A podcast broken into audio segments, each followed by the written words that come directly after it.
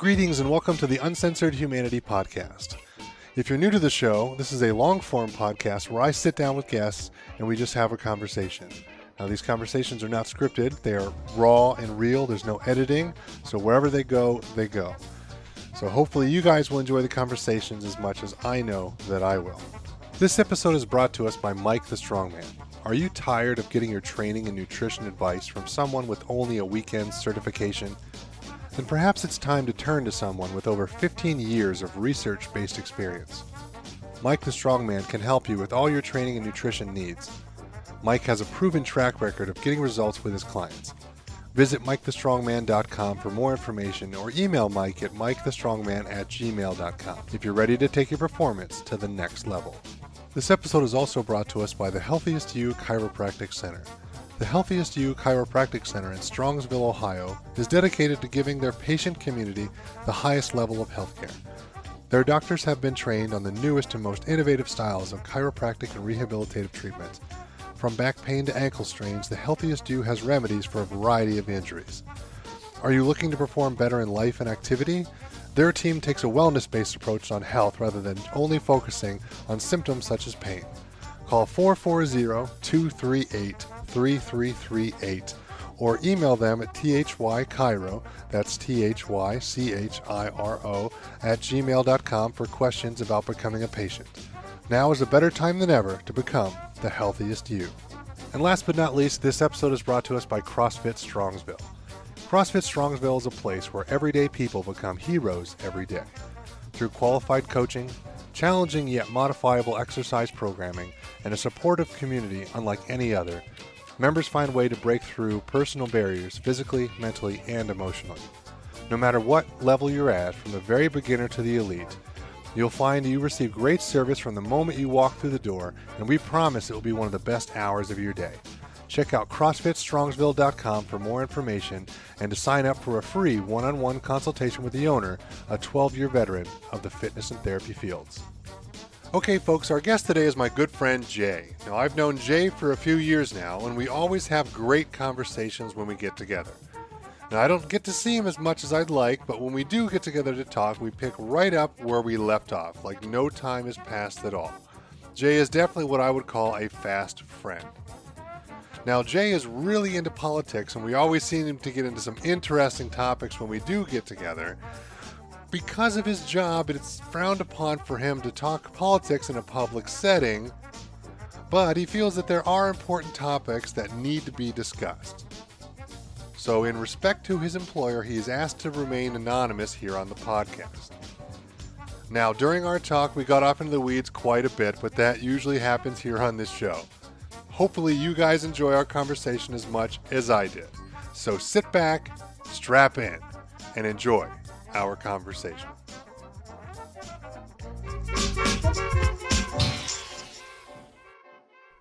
Greetings and welcome to another episode of the Uncensored Humanity Podcast. I'm your host, Matt Hess, and today we have a special treat. We have my friend Jay. Jay, how are we doing? We're doing pretty good. So Jay wanted to come on, and we're going to probably talk about some politics and some bullshit, and have uh, kind of good, good conversations like we normally do. Um, but Jay has a job where he's not really allowed to talk about politics, so we can't really discuss his name and all that kind of stuff. So again, it's just Jay. So Jay, why don't you uh, kind of let the audience know a little bit about your background, kind of how you grew up a little bit, kind of give us some history on kind of who you are and kind of why you believe what you believe. Okay. Um, so my upbringing, I'm from the Appalachian area, probably one of the areas in the country that's easily forgotten in a lot of discourse today. My mother is from south of the Mason Dixon line, and my father is from, he's a Union boy. He's from north of the Mason Dixon line. um, so I guess growing up, um, There's a lot of drama in the family from the Yankees and the Confederates. mom, mom would definitely bring it up, but and then dad would just laugh it off. He's like, whatever, crazy Confederate guy. we won the war. Yeah. but um yeah, growing up was very weird sometimes where uh, I would learn about a certain, you know, topic in history, aka the Civil War, and mom would be like, "No, it's not the Civil War. It's the war against northern aggression." and she refuses it to call it by that way. And and uh, I remember we were driving past a particular uh, Union general's statue in a public square somewhere, and my mother referred to him as a murderer. so so the the feelings run deep. Yeah, so they they tend to be uh, pretty strong feelings. It looks like. Mm-hmm. Mm-hmm. It, it's funny though that with with the rest of the family, I don't think they really cared. It's for some reason my mom was all into it. Maybe it was just she likes history, or maybe it was just Was it don't know. maybe from her parents, or you know I never heard my grandpa really get into it. That's, Okay. that's the thing. I, I don't know. you would where she- figure he would if that's where she got it from? you would think, and and and my her mom. I don't think she'd really care because my my grandma, her mom, is not from the south, so I don't think she really cared either. So where she got it from, I have no idea. Um, but yeah, I've always wondered that. but I've never had the courage to ask her, like, where where do these thoughts come from? Afraid of getting smacked or something? yeah, probably. She has a good reach. But um and honestly, it's not like it's it's nothing like harmful or any bad opinions. It's just, you know, she's and it's that whole southern pride, which is, you know, to some people could be bad. To some people it's it's just it's there's nothing, you know, harmful about it. It's It- It's like anything else in life. As long as it's not taken to an extreme, it's it's pretty much harmless, really. yeah, it's it's it's weird today where, you know, if if you have some sort of southern heritage, automatically you're a KKK member now. Really? Oh yeah, well it's like for example, um, UN, UNC, uh, University of North Carolina, the they just had school start back up right, Yep. and It's right that off, time of year. Yep, it is that time of year, and right off the bat, there's um there's a statue on campus called Silent Sam, and it's just a statue of a of a Confederate soldier, and it's it was erected like 1913 or something like that, and it's always been a a hotbed of controversy because it's a Confederate memorial, but it was put way back in the day. Yeah. I mean, this was before the civil rights, and it really is more of you know where there are some monuments where they have a general or something like that. This is just a memorial to the um, the UNC students that fought in the war, specifically on the Confederacy side. Okay. But I think they've also kind of changed it to where oh yeah, it could represent you know people that might have fought in the Union as well. Because I mean, not necess- I mean, I'm sure not necessarily every person that went to UNC. Maybe there. I mean, probably most of them were from the South, but who knows? There might have been a Yank that went to school there and went back home in the North to go fight on that side of the war. Absolutely. In, in that kind of time, that's exactly what you do. You'd go home Mm-hmm. and then go to the war. So this is probably one of the most milk toast, like just like non-offensive monuments to the war out there. It's just for the soldiers that fought and died, pretty much. Nothing about slavery, nothing about you know a rich general that might have had slaves, which is like a big problem they have with Robert E. Lee and stuff like that. Just a you know average Joe guy that just was fighting for you know land and country and and family that you know died.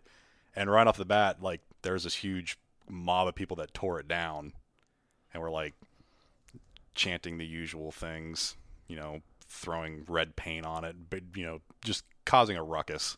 Yeah, that's what kids do. So yeah, you know, it's and now we're you know, in, the, in it's it's not as uh, popular as a thing right now, but I remember a couple years ago when they were trying to erase the Confederate flag from every every spot of public life. Well, I mean, yeah, it, it's it's this outrage culture that we live in, and no one's tolerant of anybody else unless they believe exactly what they believe, which is hilarious because I thought the whole idea of tolerance was to be accepting of others and let them believe what they believe in, and then try to be understanding from their point of view. But apparently, nobody wants to do that anymore. Yeah, it's it's kind of dangerous where we have this, you know, we have the the stars and bars, which if you talk to my mother, going back to her whole her whole side of the story, that wasn't even the true uh, Confederate flag. That was like the battle flag of some Virginian regiment or something like that. Okay. But somehow just got adopted afterwards as like the Confederate flag. And then, you know, it it got to a lot of people it just means Southern pride. You know, we fought against uh, what we thought was Abraham Lincoln's tyranny, and we, we fought for our independence. And we, tyranny of what? Of of freeing slaves? yeah, well, if you talk to them, it was more of economic purposes. Which you know, it wasn't. It wasn't just because Abraham Lincoln was like, "All these poor people down in the South, I Well, have to help." them." maybe you should make a profit in your business without you know having slaves. That's the maybe thing. you It- should do that. Really, what what it was all about was the times were a changing. You know, they the North had the factories, the South still had slave labor. I mean, let's let's be real honest. I don't think anybody here, you know, I can't say that. Most people here in the country don't want anything to do with slavery. Like it's an evil, wrong thing to do. Period. Yeah. Period. You cannot own another human being. All Yep. right. They are their own person. They have the right, same rights as anybody else. They are no different. We are all people. Yep. Period. There- There's, there's no arguing it whatsoever. Yep. So, if they were ar- if they were arguing they were fighting for their economy or this and that, that's one thing. But that's just it's rubbish because it all boils down to slavery. That's what that's what the war was about, and it's just it's wrong. It is what it is. Like freedom won out, which is perfect because all people should be free. And that, that is what it is. You got to change your business model. And I get it. Now, I do know that a lot of people from the South hate people from the North because, you know, the Yankees and this and that or whatever, because realistically, most of the war was fought in the South. yes. And that means a lot of death and destruction and problems and things that they've probably never really recovered from. It's just, it is what it is. War is a nasty thing. Yeah, they um and again, it's I'd have to look at the history books, but I know they at at one point they adopted their own currency because they didn't want to use the United States currency. They had their own currency. It tanked after the war. Plantations were destroyed, properties destroyed, cities were destroyed. Yeah. And people fell into a lot of hardship. And then the carpetbaggers came in, and I don't, I can't tell you exactly what a carpetbagger is. I just heard that term a lot. If I understand correctly, the carpetbagger is like a traveling salesperson. They would normally have a bunch of things in their bag that was typically made of carpet because it was rough, tough material, and they'd have patterns on it or what have you. But it just it was uh, like a uh, like if you've seen like some of those bags, like they're like long rectangles. They kind of open up in the middle, like a big zipper that goes Yeah, across, yeah. like a, like a hot dog bun, right? And they kind of flop open. That's that's kind of what they were. But I think it was pretty much just like a traveling salesperson. So, but then you know things just went south really fast down there, and Which which happens. You're recovering from a nasty thing. I mean, you lost Yes. the war. you like you're, you know, people want to stay loyal and do those kind of things. They're not just going to like swear allegiance to the union and do those kind of things. I understand all that. That's fine. They got their pride. That's no big deal. You know, but as as as a wise man once said, like, but you have NASCAR, so it's all right. I, I just I think the big misconception though is that anytime someone gets offended by a Civil War monument that might have a you know a boy in gray on it, is that they think that you know the grunts, the guys that were out there on the fields, were fighting just because they wanted to keep black people down. You know, really, when it came down to these guys were just they they thought their home was under attack. They were being invaded by the North in their eyes yeah. and you know, and and people want to paint the picture like these people were all slave No, owners. no, no, no. no. So the, the ones who were fighting were the young kids. Yeah. And they were naive and the same as like all these college kids. Like they're all naive, which is why these professors Mm. can manipulate them so easily and get them to do stupid things because they don't quite understand yet. Like, well, what, what is it said? Like, if a person isn't liberal at 21, you know, he has no heart. no heart, And yeah. if, if they're not, you know, conservative by age 30, they have no brain. Like all these kind of things. Like as, as you get older and you get real life experience, you realize, oh, I was really stupid at that age. I can remember how dumb I was at 18, 21, 23. I, I can remember how stupid I was. It is, but at the time, I thought I knew everything. And oh my Yes. goodness, this is amazing. So these kids, as were just that, they were kids. They were fighting because people were shooting their friends. yes, And they were just fighting for the people next to them. Now, the people who are making the stink about it are the ones who are rich and have plantations and a bunch of slaves, and they're they're at home and they're safe, and there's no problems happening to them. So it's not about them. It's it's about the poor and middle class that their kids go off to war. It's like any other time. well, and I'd say maybe to kind of push back against that is probably some of the generals. Probably, I mean, had had stakes in it. You know, they had enough property and land to have slave labor. Like Yes, but that's and- a very small percentage Oh, of your of your fighting army. yes, it's it's not the grunts No. exactly. And those are the ones who are out in the front lines getting killed. So I guess you know just the the big thing to remember is that you know it wasn't necessarily evil versus good is the way that it was. But, but the kids don't even look at it that way because these kids are so young and naive. I mean, Yeah. again, you can remember how dumb we were at, at that age. I Exactly. mean, dear God. And th- they don't even think about it in that aspect. To them, it's just they want to be outraged about something. They want to be heard. They want to Yes. have something to do in life. They want to better the world and all this kind of crap that we all think of when we're young. And it's like, hold on, stop. You got to get a big, broad picture of these things, but they can't because they don't have enough life experiences yet. So they're learning those kind of things. But throwing paint, tearing down monuments, being assholes is not the way to go about it. because that'll fix racism. Yeah, exactly. Take that Again, statue. it's it's these people who are supposed to be uber tolerant of everyone who believes exactly what they believe, but as soon as you don't, then there's no tolerance at all. And it's like I know it sounds hippy dippy and it's bullshit. I've been talking about a lot lately, but we all just need to love each other. I mean, that's what it all boils down to. Just chill out a little bit. Yeah, I mean, like, there's nothing in this world worth fighting over and getting upset about. I mean, we are not over in Iraq and Afghanistan with ISIS trying to chop our heads off and kill us. Life is good. We're here in the states.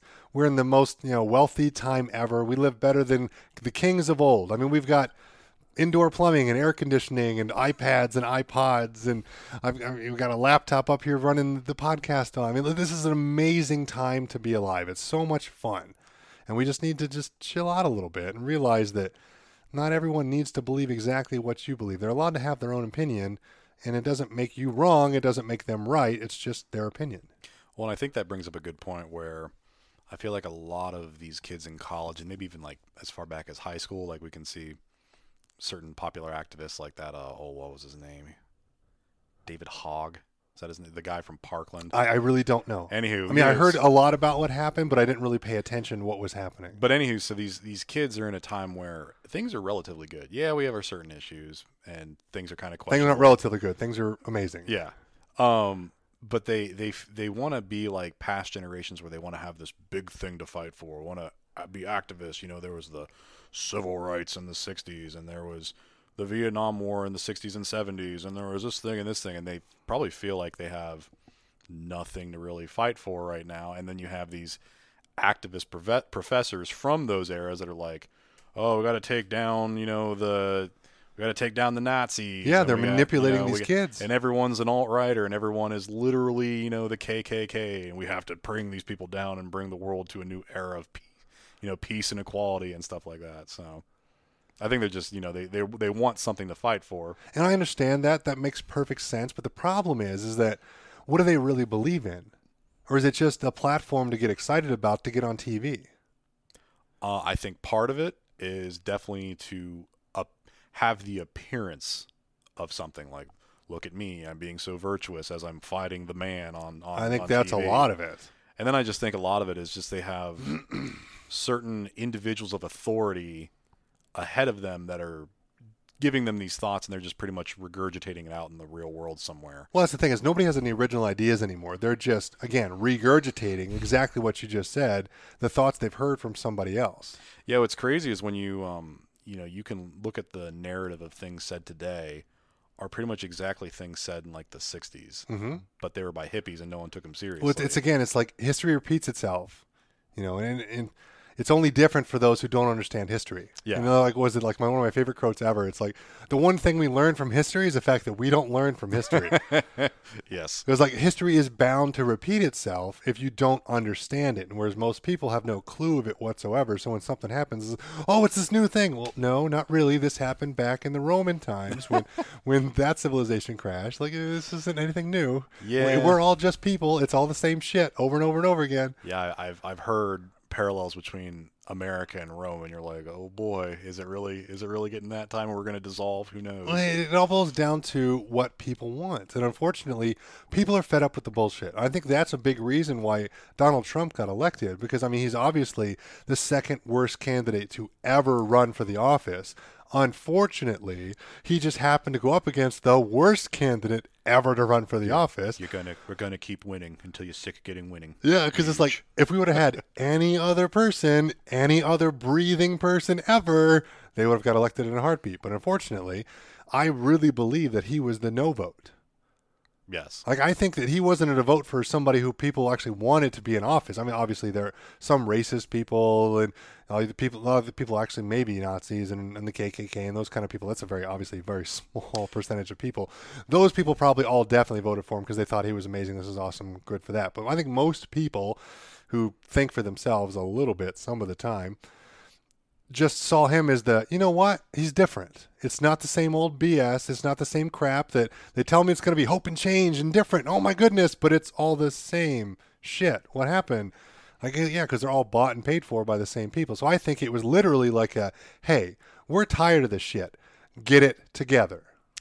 Well, and the problem too was that the the narrative at the time was that what Hillary had a 98.5% chance of winning or something like that. So- Only on the liberal media. Yeah. If you listen to the other media, they said, "Oh yeah, Donald Trump's a lock. This is amazing." I don't know. I don't even think Fox News probably said that. I'd have to look back, but I mean, it was like pretty much just the consensus already that Hillary was going to go. You know, it was her her presidency already.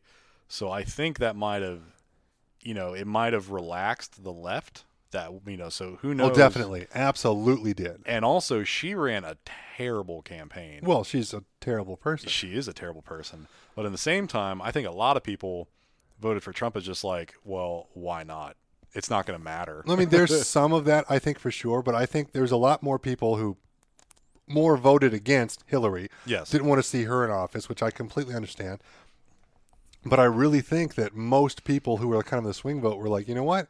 I'm tired of the BS. I'm tired of all this crap. Let's shake it up. And like, here we go. And now everybody's like all in an uproar. But guess what? It's all pretty much the same. There's nothing really any different. I mean, Twitter blows up a little bit more than normal because, you know, he's in office. But other than that, like, what does it really matter? I personally have loved the last two years. I wake up every day just laughing to myself and how insane our our government is, and it's not just because of Trump. He's really exposing a lot of our government. And it's just every day is just it just makes me laugh because it's just all so dumb, but it's it's just funny at the same time. And I just kind of like that he's just a giant middle finger to the governing class right now. He's just I don't like him as a person. Uh, someone once told me, He seems like an egomaniac. "Oh yes." So that's not exactly a person you'd normally want to associate with. Um, someone once told me just remember he's a landlord, and that just tells you what kind of person he is.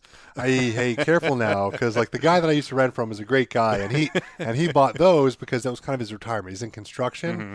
so he's like, yeah, I know how to work on these. If I need crews, I can get crews in there if we're kind of slow or whatever. But essentially, he's like, I want to do this so I can sell off my company one day and not have to be out in the field and you know putting on siding and roofs and windows and do those So- kind of things anymore. And like, I completely understand that, and he is a great, great guy. Ha- hashtag not all landlords. but uh, no, it's just every day I just laugh about something he says. But at the same time, you look at the stuff he's accomplished so far. I mean, we are this close to peace in the Korean Peninsula because him. Him and Kim Jong Un were talking about whose button was bigger. Now, I heard that was a lot of BS. And then he got played by what's his nuts over in North Korea. Is it Kim Jong Un? Yeah, Kim Jong Un. Um, people, I know people were were afraid that we, um, oh, what's the term? We were pretty much giving them too much. But it sounds like right now, I mean, c- kind of explain it to those who don't understand because I I haven't really been paying attention. I heard some rustling of it, but I just, I just don't pay attention too much so anymore. essentially, it was just like you know, uh, North Korea threatened us, and you know, and then Trump, you know, never being able to take, uh, you know, be quiet when his name's ever mentioned on not Twitter. Trump. just like listen here we will we will bomb the ever loving shit out of you if you don't shut up and sit down and korea's like wait wait did, what did he say? And eventually it's just back and forth and back and forth and back and forth. And then finally um, somehow we got to peace talks in singapore. You know before that um, south korea's i don't know if it's president or prime minister had a meeting with kim jong-un where they met in the demilitarized zone. And there's like that one area where it's like two there's like one building and it's like split in half where there's like the North Korea side and the South Korea side and they met together shook hands and then and at one point excuse me the um the South Korean president actually stepped over the line into North Korea and Kim Jong Un stepped over the line into South Korea and they had this really cool meeting and then shortly after that there was the whole meeting in Singapore and I think the concessions were that was the word I was looking for concede uh, the concessions were North Korea would, I believe, release some of uh, their um, American prisoners. They were to immediately cease all their nuclear missile programs and even like their quote unquote nuclear energy programs. Yeah, because they were launching rockets not too long ago, if I remember Yes. correctly. They launched one over Japan. That was the last one they did that No, really I, I thought they were like mostly duds and like didn't go very far and crashed in the ocean or did something stupid or Yeah, they're they're not very reliable, but they do have a range where they can hit obviously South Korea, Japan, Guam was a big thing cuz even though I mean people in the states probably don't care about Guam, it is a military base that we have control over. So well, I mean, we have bases in I think like 121 Yeah. countries or something. Like I can't even name 121 countries, Yeah. and but it's still it's it's it's our rock. Like if you touch our rock, don't touch our stuff, you know. and and then I think I think they can touch the itty bittiest extension of the Alaskan islands. I think was their range. okay, Um, so we weren't cool with that. So and then I think our concessions. I think our big one was we were going to stop all military exercises with the South Koreans. And some people weren't really cool with that. were we doing like some training with them or? We do exercises with them all the time. Okay. I mean, we, we help them out a lot. okay, So Trump was like, "All right, we'll do it. You know, we want your nukes. We won't do any more practice training with with South Korea." But he's like, "But if I get a whiff of you guys messing around, it's back on, baby." now is this kind of like all the weapons of mass destruction talk of we had like going in Iraq and Afghanistan? Exactly. No, Is it all the same kind of stuff? Like, oh, it's these big threat and they have it, but everything's fine. Don't worry, they don't have it. So, as far as I understand, I don't know your opinions of the whole Iraq stuff. I don't think they ever technically found. From what I understand, there weren't any. It was just a bold-faced lie Yeah. to invade. Whereas this confirmed they had um, nukes. Okay. and and also even worse was before these talks got really heavy like this was before we had agreed to meet in singapore they had tested their biggest nuke to date that was essentially from the magnitude because you know they can blow something up and we can feel it we have you know on, on the richter scale we can tell what it is and from the magnitude either it was just a big giant nuke because their nukes are primitive compared to ours they're like back in the 40s when we were developing these things Okay. it was either just a huge nuke, or they had developed a hydrogen bomb, which is which was like freaking everyone out. So you wouldn't think they would have developed something like that, especially if they have old technology. Because I mean, the joke I'm thinking in my head is like, don't they have internet? What the hell? But if they, if they just have old technology they stole from someone, you wouldn't think they'd have a hydrogen bomb that they developed. I mean, it's the natural it's the natural progression of you know developing things. You learn how to do things you know down the road, how to make things better. Yeah, but wouldn't that be assuming that they had like smart scientists to figure all that stuff out in the first place? I've heard they do have some pretty smart scientists. That Okay. or they're also they could be getting who knows they could be getting stuff from Russia, stuff from China. I don't know, because China, will you know talk a big game, but they're still doing stuff under the table with North Korea all the time. of course. So, that's but politics. so essentially, they made this big bomb, and we're like, oh, okay, someone's getting serious all of a sudden. Um, now, fortunately, I don't think this has ever been confirmed, but their testing center, they weren't like lobbing nukes into the ocean and blowing them up. They had like an underground nuke testing thing. And apparently, this last one they did was so big it collapsed. The, it was underneath a mountain. It collapsed the mountain on top of itself, is what I've heard. Okay. So bye bye nuclear testing station. So that's I think part of the reason why all of a sudden Kim Jong Un was just so was like uh, sus- uh, susceptible to talking with the United States because he's like, oh, I just broke my toy, and now I have no. Their one card against us was the nukes, Yeah. and now that thing is gone. So, and apparently they've been, from what I've heard, they've been shutting down their their. I don't know if they're developing plutonium. I don't know how they're getting their their their fuel source for these things, but it's apparently they're they're playing ball with us right now. I mean, good. So it, it might happen. Who knows? We'll see. I mean, it's one of those things where I'll see it when I believe it, but it sounds like it's it's in progress right now. And then, do people give Trump credit for that though? I mean, or is it just So some, I mean, it really depends on which side of the aisle you're on. People are like, "Oh, this was all Trump." Some people are like, "Eh, this is more." Well, I'm, I'm not talking the people on either side of the aisle who are crazy, because people on either extreme obviously are just lunatics. I mean, the idea is to be somewhere in the middle. Like that's the whole idea of all this kind of stuff. So, like, what what do the people who actually think think? Here's what I will say about this: there were after this talk, I believe there were two Norwegians that nominated him for the Nobel Peace Prize. So, I mean, I don't know if they were neutral to this, and also the Nobel Peace Prize isn't really—I Doesn't, mean, real- doesn't really mean It much. doesn't mean a whole lot because just about anybody can get their hands on one of those. Yeah. So So you don't I- have to do much, and they'll just give you one of those. Like, oh, hey, cool. So I, I mean, I think a, a lot of it is part to him. I, obviously, he, it's not all to him. Of course. I mean, he- he's people were talking about this before the election happened, you know, a couple of years ago, and like, oh my God, it's so horrible. This is like, whoa, whoa, stop, stop, stop. People, it's just a figurehead. Like they're almost irrelevant. I mean, it's just someone to blame and get out of there to give the people that they have the illusion of control. He was sending in this guy. I can't think of his first name, but his last name's Pompeo. And now he kept getting sending that guy to North Korea to like do talks. So I imagine he's a big part of it too. It's not like Trump was like, you know, had Kim on speed dial. No, of course not. He's just like Kimmy. no, he's just going to get the credit and take the big photo op, and that's all she wrote. pretty much, pretty much. Yeah, that, that's kind of the idea. That's, That's it. That's how things work.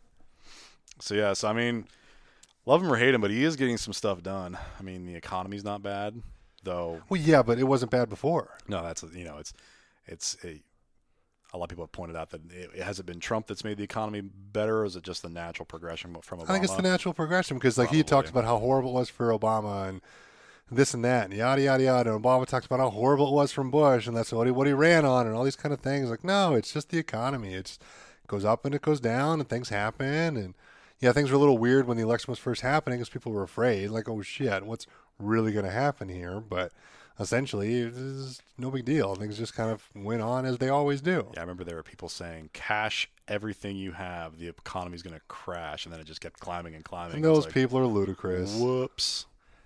You know, those are all like your doomsday prepper people and uh, all that kind of stuff. And and hey, and I get it. You know, you want to save for a rainy day and you want to have some cash set aside. And people talk about that. You know, like you want to have like what, like three to six months of living expenses in cash, like set aside in a bank account somewhere. So if you lost your job, you can live the same lifestyle for three to six months. Like that's the idea. It's like uh, save for a rainy day. No big deal, right? There's some of that. Like it's it's good to have some food and some water laying around the house. So that like so if you get like around here, sometimes we get big snowstorms. We get snowed in, and sometimes you can't leave the house for a couple days, and you got to have some food around. It's no big deal. You got to have some of that stuff. Like you need it, but don't be crazy. Hmm. Don't don't cash out everything in your life and your 401k and sell your car and your dog and everything because Trump's going to get elected. Go dig a hole in the ground. No, we're good. Life is fine. Don't you worry. Yeah, it really is funny how little stuff changes. Then it makes you think about. I've been thinking. This has made me think a lot recently about, oh, Congress and and Senate, and how just ridiculous these professional politicians are. That's what they are professional Oh, politicians. These people have never had a real job in their lives. They went right from school, most of them are lawyers, and they go Mhm. right into being a politician, and they just sit there and do whatever they do, and they all retire uber rich. And like, hold on, you don't make that much money. How'd that all happen? But Mm-hmm. somehow that all works out. And for some reason, they have different health care than we have. Yes. That drives me crazy. Yes. Guess what? You should have what everybody else has. So when you push this new health care bill onto the rest of us, you should have it too. Mm-hmm. Yeah, between Maxine Waters has been particularly entertaining lately. Nancy Pelosi, Feinstein, uh, Chuck Schumer. He's he's he's awful. I can't stand any of them. Even like, you know, all due respect to you know Senator McCain with his cancer and all that, but even he like, like, why why are you still working? like, just go home, let it go. You know, you've done your job. I mean, a lot of people talk about getting like new young blood in there and all this kind of stuff, but the old, the old, um, what do you call that? Old guard. Yeah, the old guard, like just bust that up. Like we're not gonna let that happen. Well, you know, there is there is this woman in have you heard of this uh I can't think of her first name. Ocasio Cortez, this girl out of out of New York. I heard a little bit about it, not the whole story. So I can't think of who she beat out, but the guy the guy in the district she was with is like was one of the top Democrats. Had been pretty much unchallenged for close to like a decade and a half. And she just decided she's going to run Now for what seat? ah it's some some in New York. I forget which Is it like a local seat?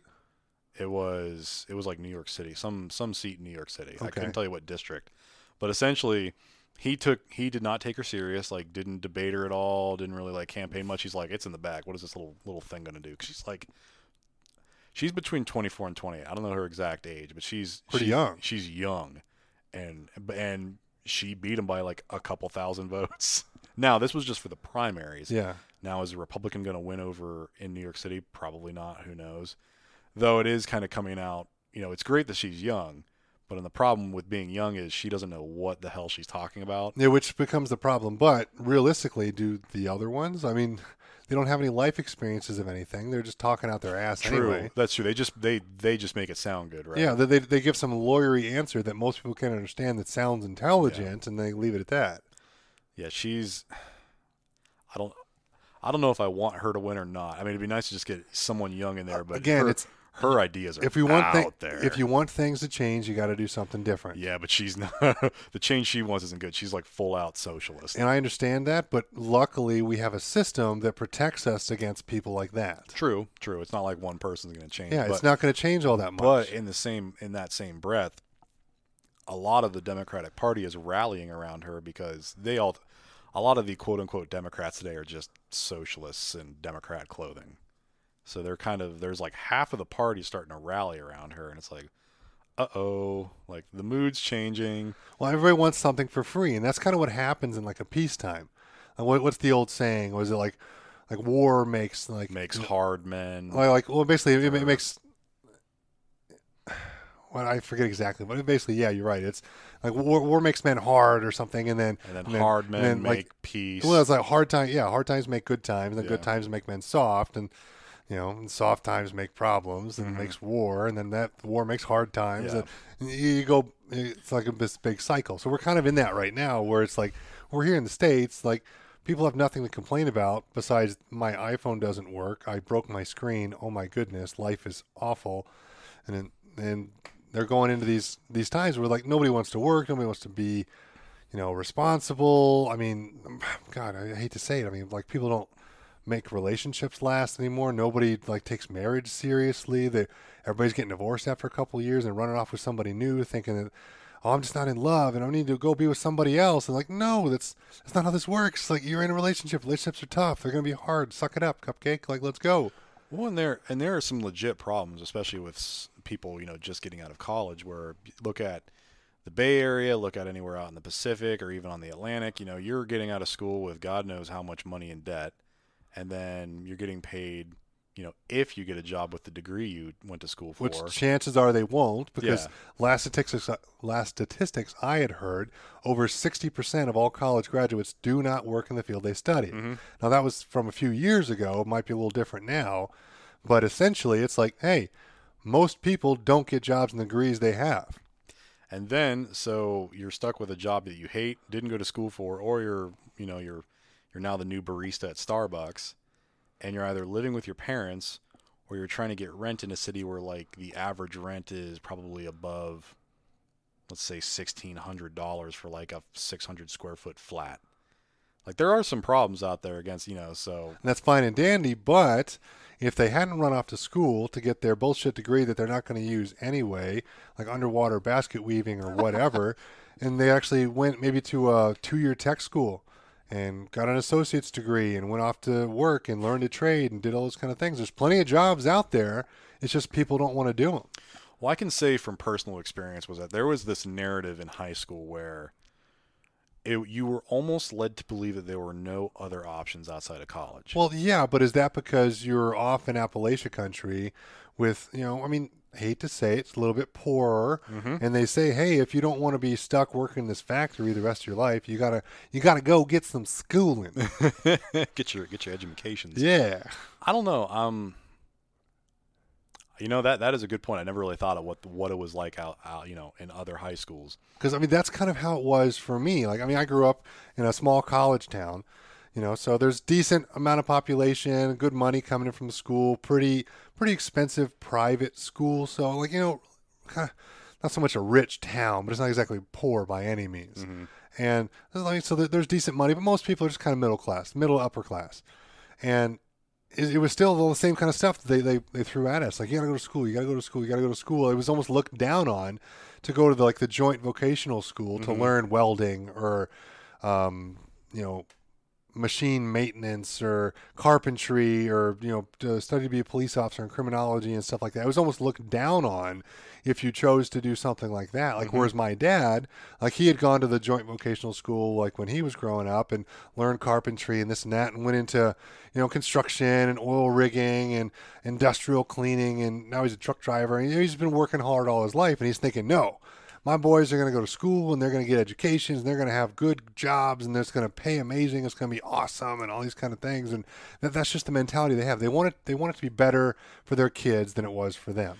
and and I'm kind of from a similar situation where my my whole family is working class. They, you know, my mom's side of the family in the town that she grew up in had this particular very large factory with a very popular name that I won't mention. Now, did And- did she grow up like near like where you were raised? So was she like around the same kind of area most of her life? uh, within an hour and a half. Okay, so close. Close. Okay. And then, um, so everyone worked at this factory, you know, working machinery. Um, well, actually, for the most part, everyone in my family worked on the machinery. They were machinists.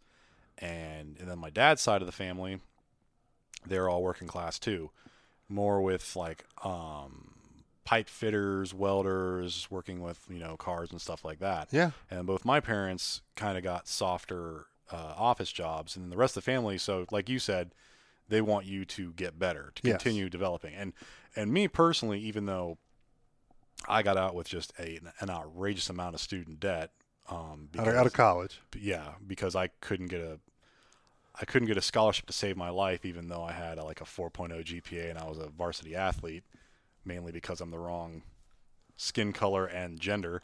Um, You mean your white privilege didn't like get you just through school like on your own? yeah, let's just say there weren't a lot of specific scholarships out for people that look like me. but but you know, but I still got out. I got my degree. You know, I'm still paying off the debt, but I have a nice solid job that you know I'm not starving. Uh, I still have a little bit of money on the side for doing fun, stupid stuff. Yeah, but I mean, but a lot of that is because of your hard work, your tenacity, your wanting to go out there and do things. Where unfortunately, a lot of the kids today they want nothing to do with that.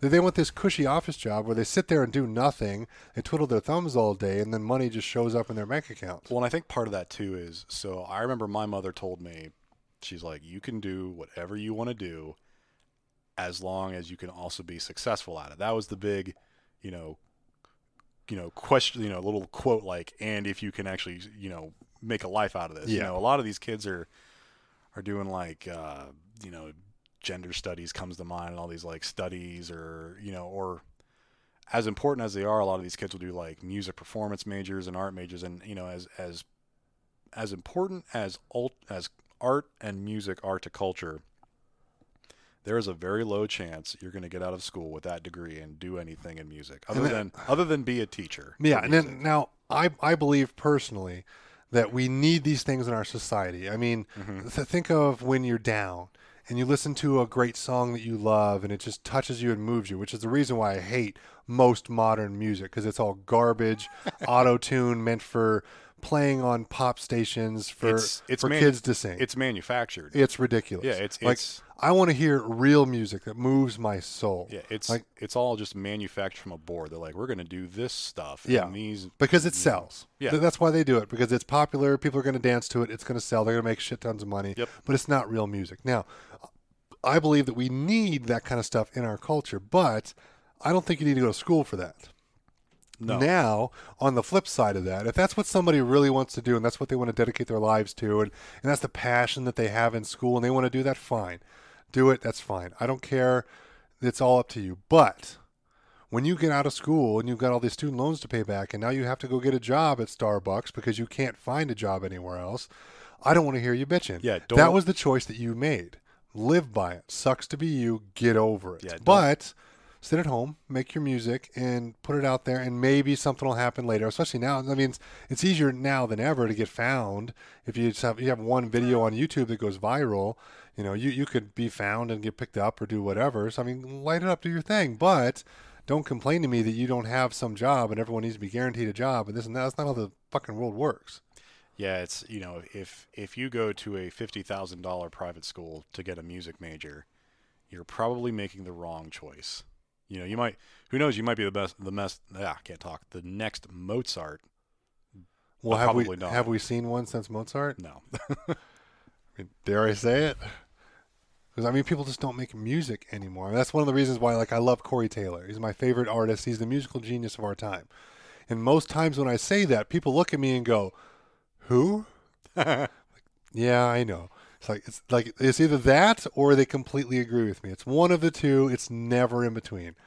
and it's just he's amazing. But he sings for Slipknot and Stone Sours. They're hard metal bands, and most people don't listen to that kind of music. But if you listen to him, you listen to his lyrics, you listen to the things that he sings. You know, it's like it can transport you to another world. Like the, the song that I always tell people to go to is Snuff. Like Snuff is the song that made me think that uh what was it like Stone Sour was like singing Slipknot or whatever it was. I'm like, oh, that's that that's Slipknot or that, oh, that's oh, you know like that's Corey Taylor. That's that's his band. This and that. Like, and I didn't realize it like it was his other band or.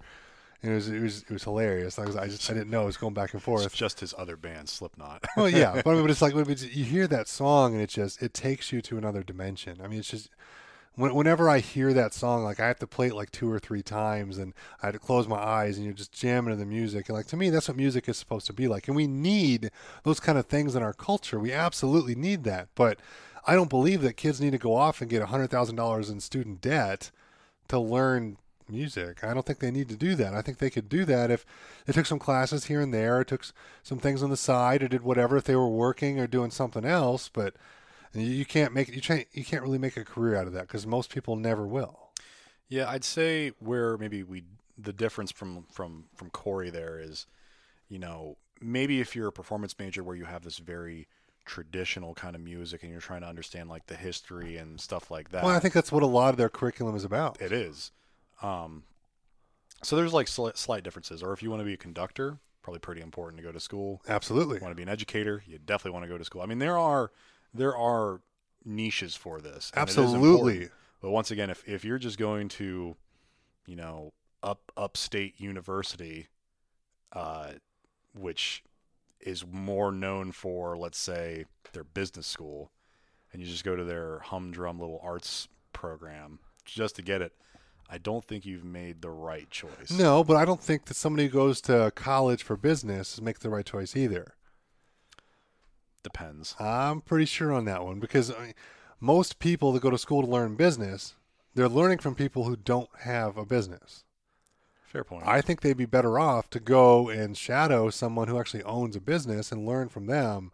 Like, go be their assistant, go handle their emails, go get their dry cleaning. I mean, come on. Like, That's- you could learn a lot more from a business person than a professor who's going to teach you about business but has a job. That's see that's that's tough though because I don't think we're really in the day anymore where you could be, you know, you could be like the self startup guy. I mean, a lot of places seem to like one of the requirements is that degree for whatever stupid reason. Well, yeah, because it's it's the old adage of you need it to get ahead in life. So if you don't have it, you're stupid. This is ridiculous. Like, I mean, I mean, how many times you heard of somebody who's like a secretary, you know, or administrative assistant, or whatever they want to call themselves? I don't care. Like, and you have to have a degree for that. Like, you're telling me you have to have a degree, like a college degree, to answer phones and to schedule things with your boss and to mm-hmm. do things for them. And like are there certain things in there that you know, like are tough and require somebody who's smart and educated to do? Like absolutely but you don't need some freaking degree to do that. And you can learn to do that as you do your job. Yeah, I mean, i mean like just, that's ludicrous. You don't need a degree for that. Yeah, just come in with the right attitude and be willing to learn the job as you go, and then you'll rise up in the in the ranks. and you get some kid who's going to come out of school with some business degree. What the hell are they going to do with that? They're going to go start some some new fandangled business and become gazillionaires because they're super business savvy and all these kind of things they learn from school? No that's not going to happen. Yeah, you really, you know, t- to your point, I think that the biggest business owners are all the self starters, the guys that had enough absolutely. gumption to get it going on their and own. if you look something if you it. look at the actual statistics of most of those people they were c students at best and most of them didn't finish college. Yeah, great example of this is michael dell. Michael dell got kicked out of his dorm room for running his business dell computers out of his dorm room. For real, I he was building computers in his dorm room. They kicked him out of school because he was running his business outside of his dorm room so then he moved into like his parents or his grandparents garage or something like that and and kept going with Dell computers and now he's like a gazillionaire or whatever I mean things have kind of gone a little bit downhill for him but and we should you know I mean I think he's lost a few trillion dollars of net worth we should all send him a get well soon card Do a GoFundMe. yeah. I mean, but yeah, I mean, that's just how you hear of a lot of these business guys. Most of them were C students at best. And then, yeah, they, they hire A students, you know, to, to kind of run parts of their business, but the guys who are actually running the business, most of them weren't very good at school or didn't go. And to that point too, I guess you know not everyone's going to be that guy that makes a multi-billion-dollar business. So is there still maybe a need for people to go to college and kind of learn the ropes? If they want to get out and have a job forever, fine. Yeah. Yeah, that's no big deal. But it's just, you're not going to learn business from school because they don't know business because they you. run a school. They have jobs. I feel you. Great example of this is like me. Like when I went to school, I talk about this all the time. I'm sure people are sick of hearing it, but whatever, get over it. It's like I went to school to learn AutoCAD, to learn how to draft on a computer. And I got out, and I realized, first of all, my instructors didn't know jack shit because they hadn't worked in the field for, you know, probably over 20 years because they've been at school teaching AutoCAD. They hadn't been out in the field working with it. And and I got got actual got out and got a real job. I couldn't barely find one because everyone had moved on to 3D drafting, to SolidWorks, to Pro E, to, to those kind of you know technologies. And I was I was almost in a dying field, and I was like, I didn't even get out of school yet. I'm already like shooting myself in the foot. I can't find a job, and and I got into you know a job that was like the only industry that still worked in AutoCAD because they didn't need to do 3D modeling. And it's like I've been stuck in that industry kind of ever since. But it's like I could have taken a two week class, like from an AutoCAD, you know, licensed drafter or whatever, and learned more than I learned in two years from my associate's degree, mm-hmm. and from people who are actually using it in the field now instead of, you know, professors who hadn't been in the field for 20 years. I mean, were there some other things that I learned in school that were valuable? Yes, of course, absolutely. But there's got to be a better way to teach our kids these things without strapping them with all this frickin' debt. I will personally. So if I ever have children, I will personally tell them kind of something similar that my mom told me. But I'm not going to necessarily try to paint college as the only path. No, I because it shouldn't be. You know, if, if you want to be a welder, be a welder. I mean, I, I know plenty of guys that school is just not their thing. No, they and you can they- make a lot of good money. Yeah, and they got out with next to no debt, at least compared to me, and they're doing great. Now, in the same breath, it's a dangerous job. You're, Yeah, and- it's a dangerous job. It's tough. You're going to be in hot, sweaty places. You're going to be up on ladders. You're going to be and working. You're gonna You're- wear your body. Yeah, down you were gonna you're gonna shoot out your shoulders and your knees from being on them all day. Mm-hmm. You know, you're, you're gonna get burns on you. You're you're gonna probably have trouble hearing and with with sight later from all the flashing and everything. Look, there's gonna be some occupational hazards. Mm-hmm. But guess what? That same kind of stuff happens with people sitting at a desk for 20 years too. get get your get your carpal tunnel and your back's out of shape and you're getting fat and got diabetes and high blood pressure. That's why a lot of so- people go on like these standing desks to stay up and keep moving. It's Mm-hmm. like I can't stand all day; it beats my body up. Of course, I'm a bigger guy too, so maybe it's easier if you're smaller. But I just I can't do that, so I got to sit down. Yeah, so it's just it's just choices, but it's it's clear that college is just not it's it's not the only. It's not the be all end all. It used to, you know, and it used to be the college was like for the elite. Like, oh, he went to college. He's a he's a he's an educated guy. Yeah, but now everybody's got a degree, and most of them don't have real jobs. and sadly, it's become like a four year summer camp. Like you know, kid, the mom and dad just drop them off, and it's just happy fun time for four years for some of these kids. Yeah, and I know that that's probably a lot of good things of growing up in life and learning to be on your own and be responsible and realize, oh, I can't just go partying and drinking and smoking pot every day. I've actually got to be responsible and go to class so I don't get kicked out of school. And I understand there's lots of social things that people can learn from that. But again, I just think there's got to be a better way to teach these kids you know all these kind of things without strapping them with so much debt and i do not believe that free college is the answer not for a second No, I, you know, and I've I've heard every other different theory that's probably gone in one ear and out the other. But um, What are some of the things that people do talk about with that? Because I know that's a hot topic right now. They want they want kids to have free college. They say it's an investment in our future and it's putting into our kids and those kind of things. But it's just we all know how this works. Like if if you don't work for something and earn it yourself, it doesn't mean anything. So, to the ladies and gentlemen listening to this, uh, I'm not an expert in this field, so I'm going to try to puppet what I've heard in the past. Well, let's be real honest. uh, we can put out the disclaimer. We're not experts in anything. We're just sitting here with a couple of beers, having a fun Just- conversation. Just shooting the shit. So, from what I've heard, is that it really started to kind of go downhill cost wise when it sounded like the government started kind of subsidizing, you know, paying for some stuff. And instead of bringing the cost down, they just made things more expensive. Okay, that's what the government tends to do. So that that's really the big thing I've heard is that you know we need to get these bloated uh, costs and bloated salaries out of out of college. Because I mean, some of these places the professors are making six figures, and there's no reason why, you know, a textbook should cost five hundred dollars. No, that's ludicrous. Also, to anyone going to school, just remember, don't buy anything from the college bookstore. Never, ever. that place is the mafia. Yes, Oh go my gosh. go online, buy it there. So I mean, it's just for some reason, you know, you're at this one place and everything's just expensive. I mean, heck, I remember we were me and my, my buddies were looking at our, our food pass, which we had to buy. We could not opt out of our food service pass, be, even though the we were paying. I think we did the math. We were we were paying like fifteen dollars per meal for crappy cafeteria food. Yeah, which is like overcooked hot dogs and crappy pizza and all that mm-hmm. kind of stuff. you know, and and this particular place I went to was not known for its good food. Let's just say that it was not very well prepared, and I was getting to a point where I was either eating really bad pizza every day, or if even that wasn't good enough, I would just go get Captain Crunch for breakfast, lunch, and dinner, and then I'm like, I just paid forty five dollars today for three bowls of Captain Crunch. Like this is crazy. so I mean, and, and we couldn't opt out. That's the crazy thing. Like it'd been great if we could just gone to, you know, s- some office somewhere and be like, hey, we think we're really paying too much money for this. Can you just give the money back and I'll just go buy groceries for myself? Nope, couldn't do it until I don't know. We were maybe maybe juniors or something that we could opt out. But if you were like a freshman or a senior A freshman or sophomore. or sophomore, tough uh, tough cookies. You're in the program. Sorry. And I remember we had the option to buy cards, you know, like punch card kind of things, and we, we could do that. And but I think it was all on our own. Like it was an option. Like it was here. It was available.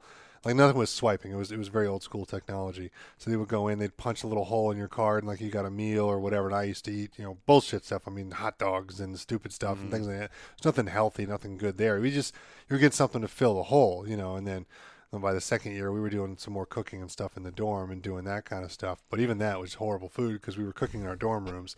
So we, were, we weren't going down to the kitchen with pots and pans and cooking up real food, which we probably should have done because we had friends off campus in apartments. We could have gone there and cooked up like a whole bunch of food for the week and had stuff in the refrigerator. But I just you don't know at that age. I mean, now that's that's kind of what I do for the week. Like I'll, I'll cook like a, a big meal like on Sunday or something, and then I'll have food you know pretty much for the rest of the week with a couple of spaces in there for going out to lunch or going out to dinner or where have you if I'm going out to see friends or whatever. And you always kind of plan that in so you don't have tons of leftover food by the end of the week. You're like, well, shoot, I ate out two or three times this week, but I've got all this extra food I got to throw away now. So I kind of do that for me, but that's just what, what works for my lifestyle.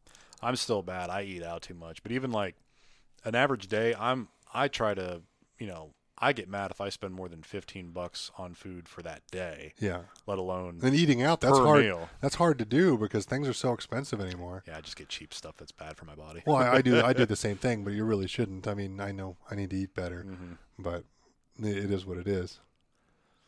But I mean, but so if we go back to college now, and so you had all these classes and stuff, you're doing all these kind of things, and you're buying all these ex- crazy expensive books and everything else. I mean, but how, how do you really change the system, though? I mean, because if, s- if stop going. Well, yeah, there's that, but people aren't going to do that because they, they want their kids to get ahead. They're not going to not send them to school. Well, when when when my generation gets to that age and they're still paying off their debt, they they might they might not so eagerly send their kids off to college. We'll see. It's one of those, you know, we'll see what happens kind of thing. Okay, so what kind of reform do you think colleges need to have to maybe make it more affordable for students and to keep the government out of causing more problems? I do know that I my personal the school I went to, of course, after I had left, uh, they had actually promised to lower tuition, because once again though it was because they they weren't getting as many incoming freshmen as they were in the past. Okay, So people were speaking with their wallets, and the school was like, understandable. "We're about to go broke," so they ha- they were forced to to lower it. I mean, other than you know, I'm not an economist, so I can't tell you exactly what to do or what forces could be done to you know force their hand. But I'd say the big thing is that speak with your wallet. You know, if it's too expensive, say, "Hey, kid, uh, you know, hey, little little Timmy, I'm I'm helping you get to school." and I don't want this one because I don't want to, you know, I don't want to pay fifty thousand dollars a year. Yeah. So and and and at the same time too, you know, when these kids are going to school, you know, they're throwing all these big, and I know we just kind of switched topics again, but you know, when you're like 18 and you're signing up for your loans and stuff like that, you really don't know what you're doing. You have no idea. You know, I remember when they were making me sign up for stuff, I was like, oh, yeah, sure. Yeah. I can remember getting my first credit card. you know, I was like 18 years old. I was, I think I was just getting ready to get married, had a little girl, like life starting off, like here we go, and got the old application in the mail. And to my mind, I was like, oh, this is like a big momentous day. Like I need to go out and make a big purchase. That's why you have credit cards. This is amazing. And I was just so young and naive. I didn't know any better. You know, I remember like going out and just blowing a couple hundred dollars on the credit card because I didn't have the cash to buy something. And it was like, the hell did I do? I'm like going out and wasting a bunch of money because like this is what I've been taught to do. So yeah, you don't know anything of that. And so when you're sitting down for college and you're signing away for 30, 50, whatever it is, you know, thousand dollars a year, plus your books, plus your room board, plus your food card, plus all the other things. It's like you don't know what you're getting into. Yeah, it's and and FAFSA is a joke. Now what's that? FAFSA is when I forget what the exact acronym stands stands for, but it's the thing you sign up for to determine how much government aid are you going to get for college. Okay. I was told, "You're good, kid. We don't we don't need to give you anything." Um, Because your parents make too much money at their factory they work. they made just just enough, and my parents were actually the not the norm for my family. They both had office jobs, but they made just enough that I wasn't going to get, get any aid. But yet the the government acted like my parents could just pay for my college themselves. They they don't have that kind of money. they got bills to pay. Yeah, they got bills to pay. I mean, they you know they got stuff they got to do. Uh, you know, and so for I was fortunate that my parents had a deal where they took out a line of credit on me because they could at the time, and the deal was I would pay them back. They would their gift to me was the interest on that. I would pay back the principal, but that was still tens of thousands of Yeah, dollars. still a lot of money. And that's nice when they're willing to help you out doing that. That's Yeah. great. But it's not like you know, it's not like these people that are like, oh yeah, mommy and daddy sent me to school, and now I have no debt, and I'm like, oh that's cute. Well, yeah, but we've all gone to school with kids like that. I know I went to college with kids like that. And guess what? I went to a two-year tech school and I graduated in two years. And I went I went back down the following year and all my friends were still there. And I think I went back down the following year because all my friends were still there. Because they didn't care because mommy and daddy were paying for it and they didn't have to get good grades and have to work hard. But it's like I had a young family at home. I had mouths to feed. I had things to do. Like, let's go. Let's let's get on this thing. Because like I I didn't take high school seriously at all. Like if it would not have been for sports, I would not have graduated. Mm-hmm. Like I just would not have gone. Like this is stupid. I'm not coming. But since I had to be there for half the day to go play football, I was like, oh, I guess I'll show up at fourth period and skip all my morning classes and get the homework from my friends and not worry about it. But it's like I took college seriously because again, like I had I had a little girl at home, I had I had a wife at home, like it's time to hustle and work. Like here we go. Like the whole idea of me being here is like is not to go to college to play football, which is what I wanted to do. It's like I didn't have any good offers. I had to go to some small school and walk on and try to make like the special teams or something. But mm. it's like I wanted to go do that, but I had responsibilities. So we decided like, okay, two year tech school, go in, get a degree, come home, get a job, support your family. This is what we need to do. Let's go. Because mom and dad are always like, you got to get a degree, you got to get a degree, you got to do all these kind of things. Like, okay, here we go. But I just I remember like all those kids there that mommy and daddy were paying for all their stuff. They were still there two years later after I graduated. Yeah, it's It's, it's just it's just not the way to go.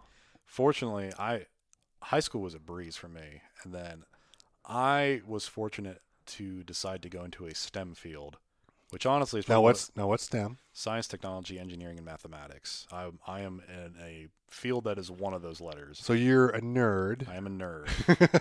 but and the crazy thing is, at the time when I I chose it, I just chose that. I decided that back when I was a sophomore in high school. I was like, I'm going to do this, and the, I actually stuck through it. That's the thing I went to school for, and that's the thing I got my degree in.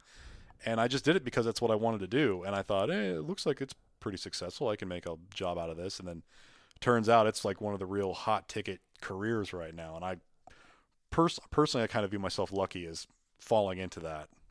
I knew, you know, I knew I was going to, I was going to be able to live off of it, but Yeah. now it's, I'm going to do pretty okay for myself, I think. Which is good. I mean, realistically, as long as you're not, a complete dumbass. You know, most people with a decent paying job can do okay for themselves. Yeah.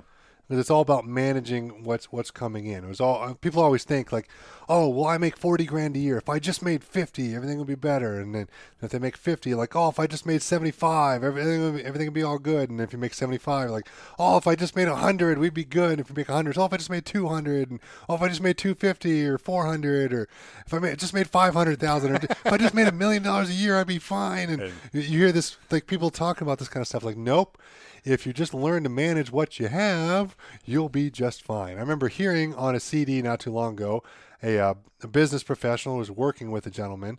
Um, about his finances and business and those kind of things, and and the guy made literally a million dollars a year. And he's like, "Yeah, I got to make 1.5, or I got to make two, or I got to do this, I got to." And the guy was like, "Whoa, whoa, whoa, whoa, whoa, stop! Like, if you can't make it on a million, we got some problems, Jack. Like you need to cut down your spending. You need to live within your means. You got to save. You got to cut all these things down. If you have to sell your house, sell your house. You got to sell your cars, sell your cars. Like just just because you make money doesn't mean you need to spend all of it. And that's mm-hmm. what society teaches us to do, which is why they keep people broke. People come out of school and what do they tell kids to do? You should go get a brand new car. Yeah, that a brand house. new car. Not a used car. No, of course not, because that's not cool. You've earned it. You need a new car. Gotta get you the 2018 Honda Accord. it is a bitch and ride. but it's like we tell all these kids to do this kind of stuff, but, but who tells them? Oh, um, marketing firms who are making money off the interest of you making payments on your brand new car. How about you go out and you buy a car for cash that you can afford? You drive that thing till the wheels fall off. You save your money. And then later you can buy a car that you like in cash. How about you do that? that is the only way I do it. Yeah, no and that- that's- cars here. And that's how most people should do it. Now, granted, I do understand that having a loan on a car is not the end of the world. It's your main means of transportation. That's fine. But I always tell people my, what my mentors always told me is like, you can have a car loan. It's not the end of the world. It's no problem. But no matter what, you will always have a car payment. Yes. Now, if you're getting a car loan, it's like it's simple. Keep it to two hundred dollars and no more than two to three years. He's like, if you can't do it for that, then you can't afford the car, plain and simple. So, to, if you want a nice car, then you've got to have enough saved up to put down to only finance that much. Where you can pay it off in two to three years for two hundred dollars. Mm-hmm. These are the rules. No big deal. So, if you want a nice car, save up your money, put a bunch down, problem solved. And said, and then when you get it paid off, you're going to take that same $200 and you're going to pay yourself in a savings account. Whereas me, I like the envelope system. So I like to put mine in cash in an envelope in the safe. That's what I like to do. I like to watch it grow, put my fingers on it, and feel like Scrooge McDuck. I like it. Swimming pools. yeah, well, not so much. I wish I had that much. That'd be great. If I just had a couple of bricks, that would make me happy. But like so far, there's a couple of envelopes, little hundreds in there. But they'll, it'll grow eventually. I just got to keep at it. But I like to do that. So every every month, you make that payment. Two hundred dollars, two hundred dollars, two hundred dollars. By the end of the end of the year, you got some cash saved up, and it's good. What's nice about that is that's your car fund. Mm-hmm. So when I need new tires, comes out of the car fund. When I need new oil change, comes out of the car fund. When you know I'm gas, I just pay on my regular bills because there's no point to put out of the car fund because yeah, it's just you have to drive. It is what it is. I mean, mm-hmm. you know, some people drive less, some people drive more. That's up to them. But it's like you just got to put that money away so that way later, after two or three years, you get your car and it starts to, okay, well, there's some suspension problems. There's this problem. We got a wheel bearing out. We need to do this kind of work, and it's it's going to be like you know fifteen hundred dollars. Like okay, cool, and you go in your car fund, you scratch out fifteen hundred dollars, and you you go pay the guy, and, it, and it's done. It's nice. Or you get to the point where you realize, okay, I'm putting too much money into this. Now I'm putting almost two hundred dollars a month into the car just to keep it running because it's so old and beat up and falling mm-hmm. apart. Now it's time to take the couple grand that I have saved up and go put down on a new car. And if I have to get a loan, it's not the end of the world. But if you could save up the cash and buy it outright, now granted, I look for cars that are four or five years old, mm-hmm. off of a lease trade in, preferably, that have been taken care of, have done all the maintenance and done all that kind of stuff. I try to find single owners, obviously, you know, adults. I try not to find kids who had the things. And you can usually tell just by looking at it, let's be honest. And you try to find all these things. And if you can buy the car at just over 100,000 miles, you can get a pretty good deal. Now, to do that, you've realistically got to buy a car that's going to last to 250 or 300,000 miles. Mm-hmm. And traditionally, that's been Nissan, Honda, Toyotas. Toyota. That's about it. Now, granted, I had some great luck with the Hyundai Azera that I had bought from my old boss. It's a great deal. Couldn't pass it up. And that was a tank of a car. Never had any problems. I think I had like a bearing go wrong in the engine like once ever. And then it got to the point where it had like 200,000 miles on it. Oh, maybe a little bit more. And uh, and suspension was starting to go, but you know it's going to go. And I had to spend a couple hundred dollars to get some suspension and a wheel bearing fixed. And I was like, okay, but that's just normal maintenance. It's no problem. It was it was a few hundred dollars. It's no big deal. But that, that car was a tank, and it just it just kept working and working and working. Whereas all these kids want these fancy brand new cars with you know technology in them and this and that, and those things only last to 100 150,000 miles. Now I know some of the different cars have gotten better. And some of the Fords, some of the Chevys, some of those other ones, Mm-hmm. they are doing better, but they're nothing like the Toyotas, the Hyundais, the Nissans. I mean, those just have such good pedigrees. It's just that's kind of what I go for. Yeah, you really can't go wrong. I mean, they they'll have their individual problems every now and then. Like I know the Civics back in I want to say maybe 2012, 2013 had some issues, but you know, it's all about you know when you redesign stuff, it'll have their problems. You, but Honda, Toyota, Nissan, you can that's a safe bet usually, yeah. usually. Subarus, you know, stuff like that. I know my personal thing is find you an old lady that just takes a particular car to church in the grocery store and when when she can't drive because she can't see the road anymore, buy her car. Look, that's that's normally what you buy. So, Yeah. so what, what what are some of the cars that you've picked up that way? Because that, that that is a great way to buy cars. The problem with that is is you get a grandma car and you will get made fun of, but they're great cars. Yeah, but when you can just just straight up grab it in cash right then and there and have a car with, you know, I think my dad bought a Buick from an old lady for that had 16,000 miles on it and he bought it for 6 grand. And he's still driving it to this day and it's got like 250,000 miles on it. how old was it when he bought it? Uh, it was, let me think. How old was that thing? I want to say, oh man, I'm trying to think when he got that. It, it was not 10 years old. It just, it, I, I, I do know that. It So was, like an eight or ten year old car, probably with sixteen thousand miles on it. Mhm. I'm pretty sure I drive more than that in half a year. yeah. Yeah, now he's got, you know, he's on his way to 300,000 and I, and I'm his personal mechanic. I'm the one that like if something goes wrong, I'm like, "All right, dad, I'll be home with some tools and we'll fix it." You know, I, the, the worst thing I fixed on it is a wheel bearing. The thing's a thing's amazing. Well, I mean, a lot of those cars are good if you take care of them. Most people just drive the shit out of them and then they don't take care of them. Well, and it really depends. Like as far as this particular one, for all you, if anyone out there is a is a car nut, this this is a Buick LeSabre with a Series 2 3800 engine, which you know anyone who knows American cars, that's you know it's not the the most powerful engine, and it's not the most exciting engine. It is just a well built V6 engine, and it'll, it'll go forever. You know, the, I probably the worst thing about the, the Buick LeSabre is just it's so vanilla. you know, it's just got you know a bench seat in the front, a bench seat in the back, and it looks kind of like just bubbly on the outside. But it, it'll get you going. You may not look very cool, but you'll get there eventually. I mean, it's it's transportation. It Yeah. gets you from point A to point B. It's just just a car. yeah. But everybody wants like this fancy new thing, and they want to look, you know, amazing, and they want to get like these leases and get a brand Mm-hmm. new one every two years, and they do all this kind of stuff, and it's it's like, what are you doing? You I just you just need a car. It's like I'll, I'll admit I, I really have a thing for uh, coupes, and I love love Cadillac coupes like the new ones. They're very very angular and sporty looking, but they don't have the best history right now with longevity. no, no, not at all. And and you look at you know you'll buy one of those cars brand new off the factory room floor. I'd say anywhere from forty to sixty thousand dollars right there. Just wait a couple years, wait a few years. They bring them back. You can buy them for like in the teens or the twenties. Same car.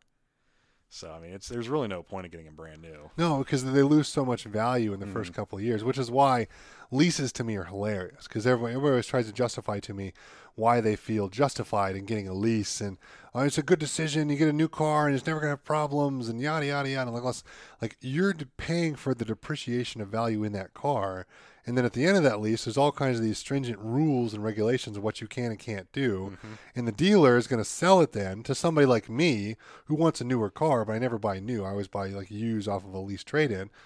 And they're going to sell it to me because it's now it's a used car, it's a few grand off. It you loses like what, 20 to 30% of its value Something like in the that. first like year or two, or something like that.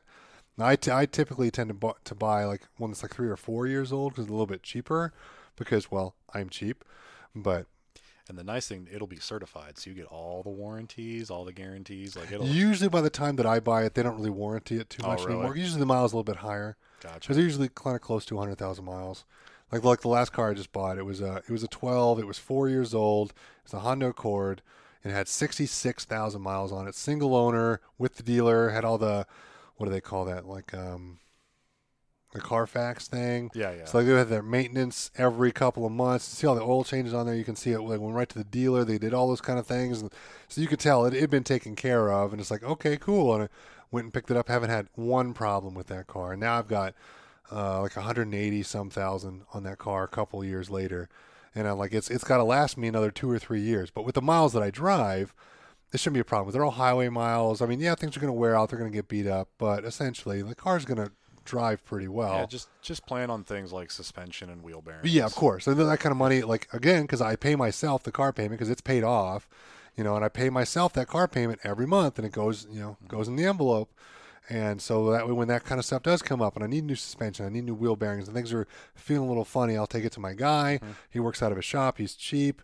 You know, it's it's not going to be like a registered thing like you'd see in the Carfax or whatever. But he does good work, and I trust him, which is all you really need. But it's like that next year changed generations for that Accord and they went to the CVT instead of like just a regular ah. like four speed or five speed automatic or whatever it is that I have now. I think it's a five speed. I think it's four with an overdrive, and and I was like, I want nothing to do with a CVT for the very first technology in the Honda. Now with like a Nissan or a Toyota or something like that, they've had them for years. They've had them since like what 07 probably something like Probably. that, Well, somewhere in there.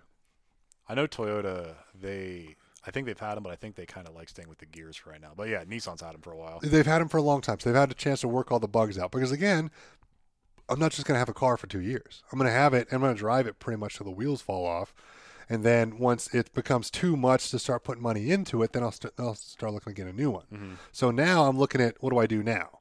Because like I'm not going to be able to afford one of the newer Accords where they've got some of the bugs worked out, but I don't want to buy one of the older ones like a 13, 14, 15 that you know it's the first time they've had them in there and they haven't ran them for 200,000 miles to see if they can handle them. So I don't want to be changing out a transmission after 100,000 miles. I don't want to do that. Yeah. So I've, I've got to make the decision. What do I do? Do I buy a Nissan or a, a Toyota or something like that, or do I go back and I buy the same generation car that I have now? Because that's what I'm kind of leaning towards right now. It's like it's like 07 to 12 or 08 to 12, something like that.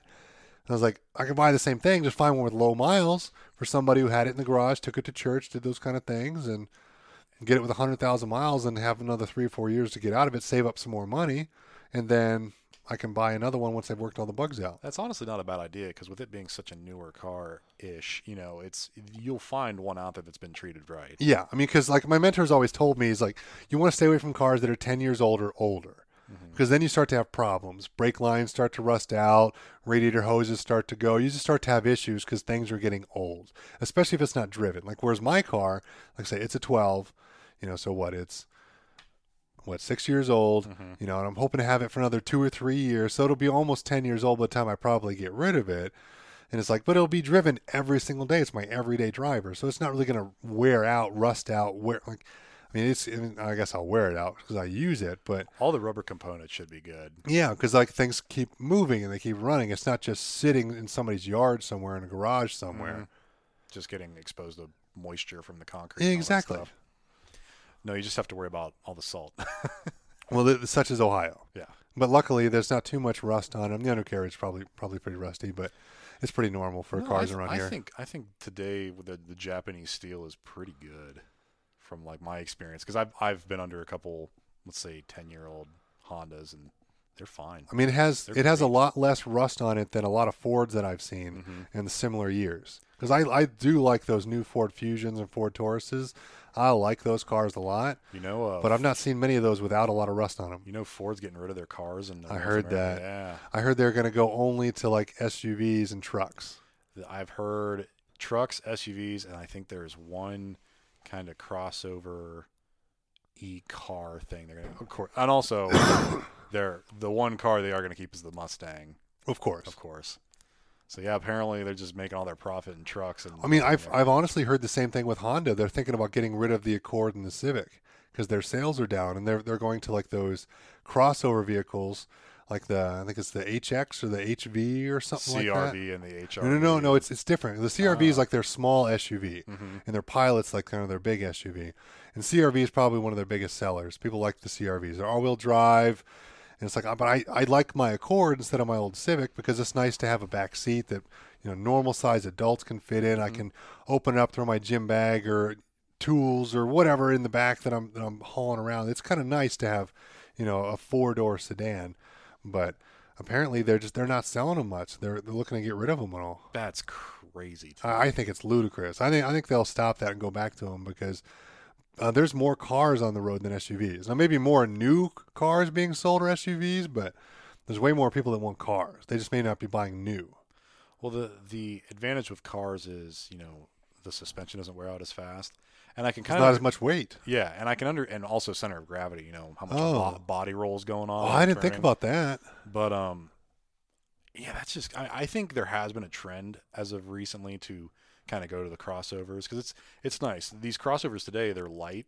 Uh, they're relatively small. They're not much bigger than a car, honestly, and you can get you know more space for you know more like room for a similar footprint Yeah. essentially Because it's and, taller. and a lot of them have the same engines you know look at subarus they all their crossovers have tho- those like 2.5 liter four cylinders in them or something like that but you know but the thing people with cars they want cars because they're small they kind of like the smallness of it and also you know a brand new civic if you're a guy starting out like a brand new off the off the showroom floor civic compared to other similar cars not that much money you know you can you can get one for low 20s and they're nice little cars. and they're nice little cars They're fun. They're racy. They handle they're well. attractive. They yeah, look good. they're sharp-looking cars. I that's- saw one on the road the other day. Crazy to me if that if if Honda was actually considering that. That's what I heard. That's Who knows if they do it or not? But I mean, like, it's one of those things. Like they'll probably do it for a couple of years and they'll go right back to it. It's like anything else. And that's that's crazy too because they make them over there in Marysville, Ohio. So I wonder if like that would shut down the plant or something because that was always a big thing. Happening. Could very well, that plant over there has been there since like the 80s. Unless like, unless they retool the whole thing to make different cars. they might they might who knows. It's possible. It depends if they're going to ramp up their production to make up the difference from cars to SUVs. Mm-hmm. If they do that, they'll have to retool the plant to keep it open. But if they're just cutting them out, leaving the same, you know, sales that are going out, Man, that's that's nuts. yeah, it's ludicrous to me. Who knows? We'll have to see. I mean, I'd rather have a car. I mean, granted, now I'd much rather have a truck because I actually kind of fit in trucks because I'm a big guy, but I, I can't afford to drive one. Oh, and I- I- trucks are so expensive. I just drive too much.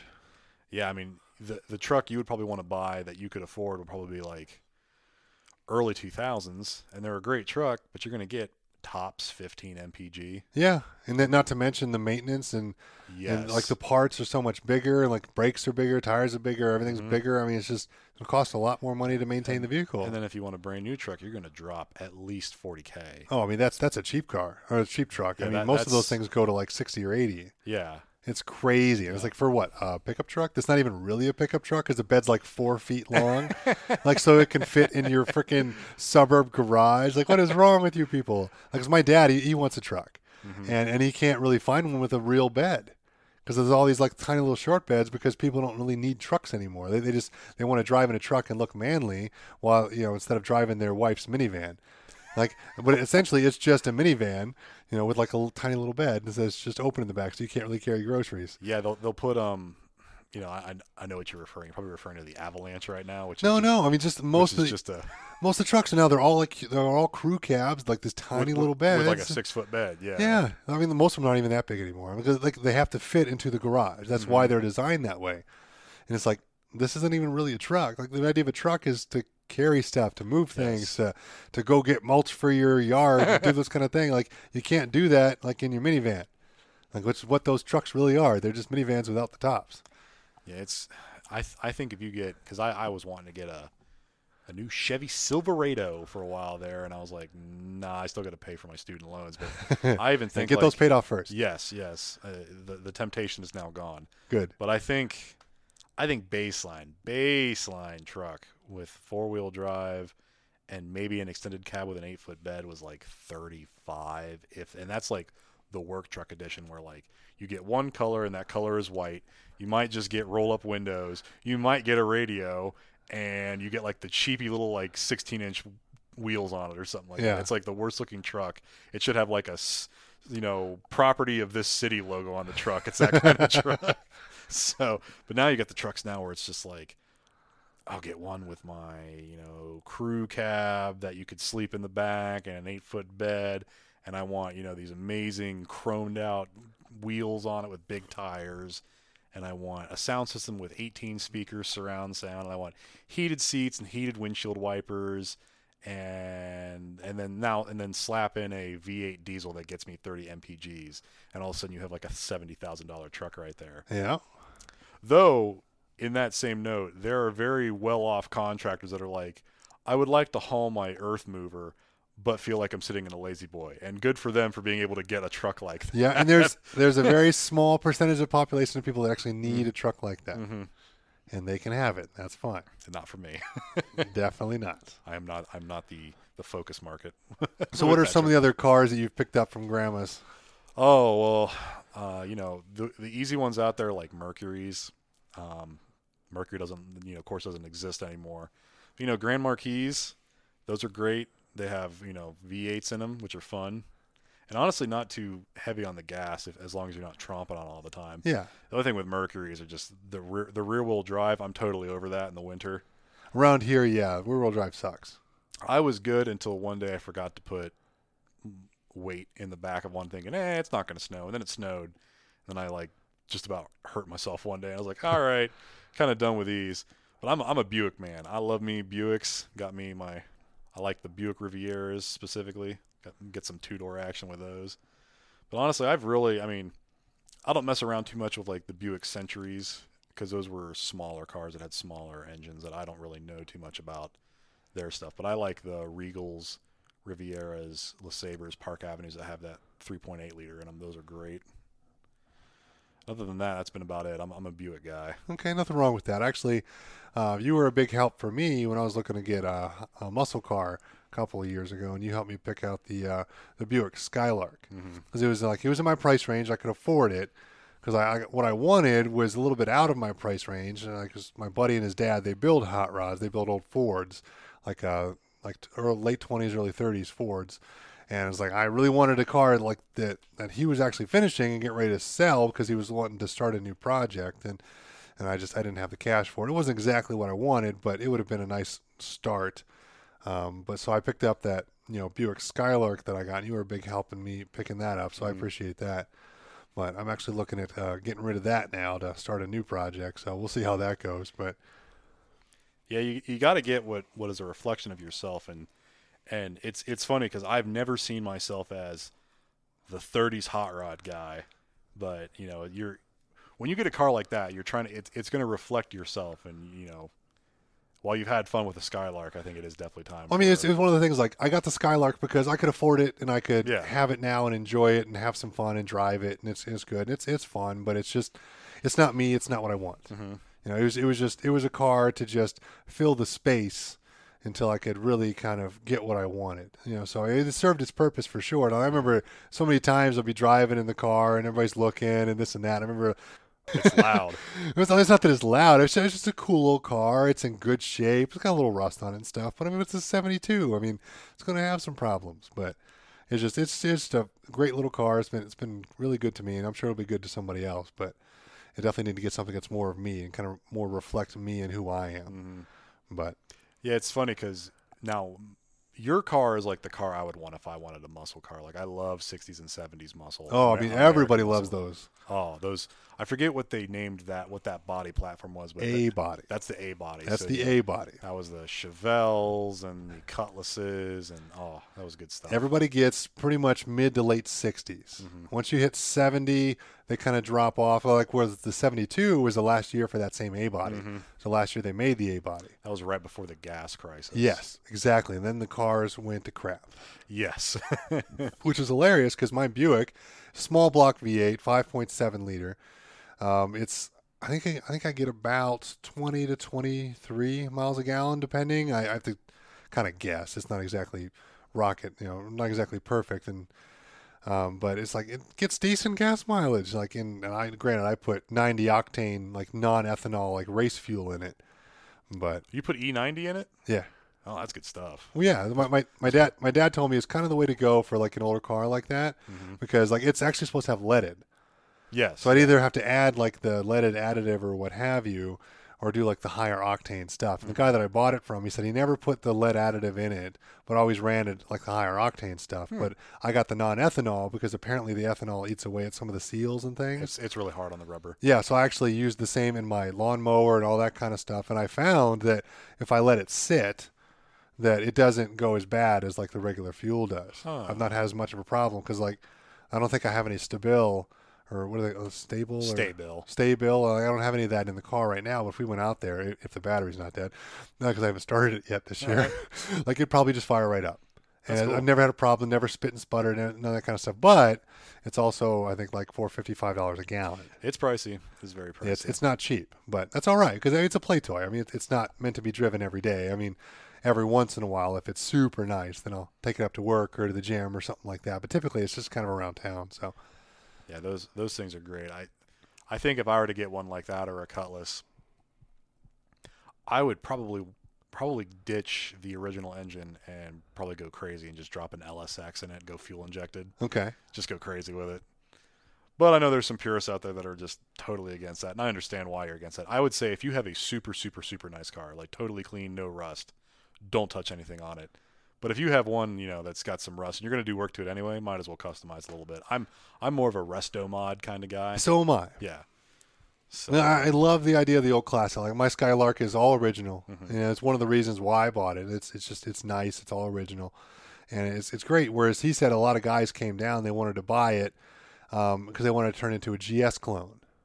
exactly. and they yeah. wanted to do all that kind of stuff Yes. and drop because they, they can buy it cheaper they can drop the new motor in they can do all those kind of Yep, things and yep, it's like yep. But you can't do that to that car because it's just it's it's it's old it's classic it's you just you can't tear it all apart now if you find a car like you said that needs a lot of work and you're going to do a bunch of body stuff to it and you're going to beat it up and bang on it and do those kind of things and fine no big deal make it to what you want who cares Mm-hmm. but if you got a car that's in good shape and you just leave it alone Though I will say, I personally get a little annoyed when people make clones of cars.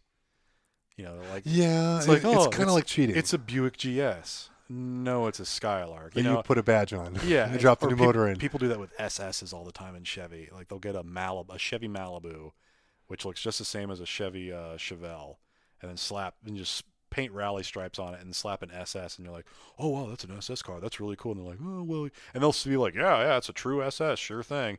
and then you find out it's a Malibu. You're like, oh. You know, if it just just make it a Malibu, like make it cool. Yeah, I mean, it's, it's like anything else. Like yeah, if anybody it's who knows cars, you're not going to fool them. Mhm. So like nobody's going to buy it, you know. But to somebody who doesn't understand, they're just trying to look cool for them. So at that point, they're going to think anything's cool. They're not going to care what it is. So just like light it up, do your thing. Who Yeah. cares? Now, granted, with you know the you know the hot rod that like my my buddy and his dad build, like they do you know disc brakes on the front and a little bit more modern suspension and you know some of those kind of things to make like they have to like reinforce the frame and order new chassis and do mm-hmm. those, those kind of things because the older cars like from the 30s and like late 20s like you just they can't handle like you know a V8 being dropped in it. It's just not gonna not gonna go well because th- mm-hmm. those were all four cylinders back then. That or they were, you know, some of those might have had as big as a a flathead V8 in it, but those weren't nearly not as they were not as hot as No, mod- no, not at all. modern modern 350 Chevys. Not at all. So some of those you got to beef them up just for safety m mm-hmm. measures and whatsoever. But some purists don't like that because they're not original, and that's fine. But they're their own thing. You're like, I, I really don't feel like tut tutting down the road, like you know, going Yeah, 20 but- miles per hour. I mean, if I, I know a guy like whose dad has one of those old cars, like you know, like a teens or a twenties, like Model T or something like that, and and it's all original, and I mean it's been restored and everything, but it's been restored to original, and it's just it's cool and it's fun and it's it's kind of neat in its own little thing, but. It's not what I'd want. Like I, I want, I want a nice little hot rod with a nice V8 rumble, and you're going to go out and have fun. And uh, me, I want a five speed. Like I want to shift the gears. I don't want to just put it in gear and go. I, that to me, it's a hot rod. Like you're supposed to drive those things. yeah, let it let it eat, let it get to about four four grand, five grand on the clock before you shift it. You know, have have fun with it. Yeah, of course. That's the idea of kind of cars like that. Just let her rumble a little bit. All right, so kind of moving away from cars, let's get back into politics here. So I know that uh, there's been some crazy stuff going on with Alex Jones recently that we were kind of talking about before earlier. So why, why don't we kind of talk a little bit about what happened maybe and why it happened and kind of maybe a little bit about like what Alex Jones does and because I'm sure a lot of people have heard the name but maybe don't understand all of what's going on. So Alex, so Alex Jones is the creator of Infowars, which honestly, the first time I heard of Infowars was I remember um, being on college campus and seeing a guy with a, a bumper sticker that said Infowars, and he also had a bunch of like 9/11 truther bumper stickers. You know, the whole like 9/11 is an inside job. That was like I think that's what Alex got really started into was when 9/11 happened. And he's just like, oh, it's the Bushes, you know. and uh, since then, he's become like this living meme. and he said, I mean, in the past, he's he, he's one of these guys where sometimes, you know, uh, what's the saying? Like every, every blind squirrel finds a nut every now and then. Like he's found some stuff that's like somewhat there. Well, that's the thing is like he, he reports a lot of on conspiracy Yeah. theories, and I, I used to follow a lot of Infowars way back in the day until I realized that a lot of those kind of alternative, you know, news sources they're they're they're spewing the same bullshit propaganda just on the other side of the fence. They're not putting out all the truth to let you make up your own mind. It's everything's swayed in their way, so you believe the way they want you to Yeah. believe. And I remember I started to realize all that and just got away from paying attention to any kind of media It's- because it's- like it's all the left the left leaning media they, they want you to believe what they want you to believe. The right leaning media wants you to believe what they want you to believe but nobody just gives you the facts and that's all i want. I want the Mm. facts. I want to make up my own damn mind of what's going on. But, but he, he gets really into the 9-11 truthers and stuff like that. It's the globalist media. Turning the freaking frogs gay. yeah like but un- unfortunately like he really has shown some things that were real because there really are some shady things going on out there that get put away as conspiracy theories and oh my goodness and this and that yada yada yada but there's some real shenanigans going on out there mm-hmm. it's just most of it isn't So I think with him is no one cared, and he was slowly just building this empire. yeah And he's got He's got a big he's- he's got a following. big following, and he's all over the place. And I I just find him as entertainment. I think he's hilarious.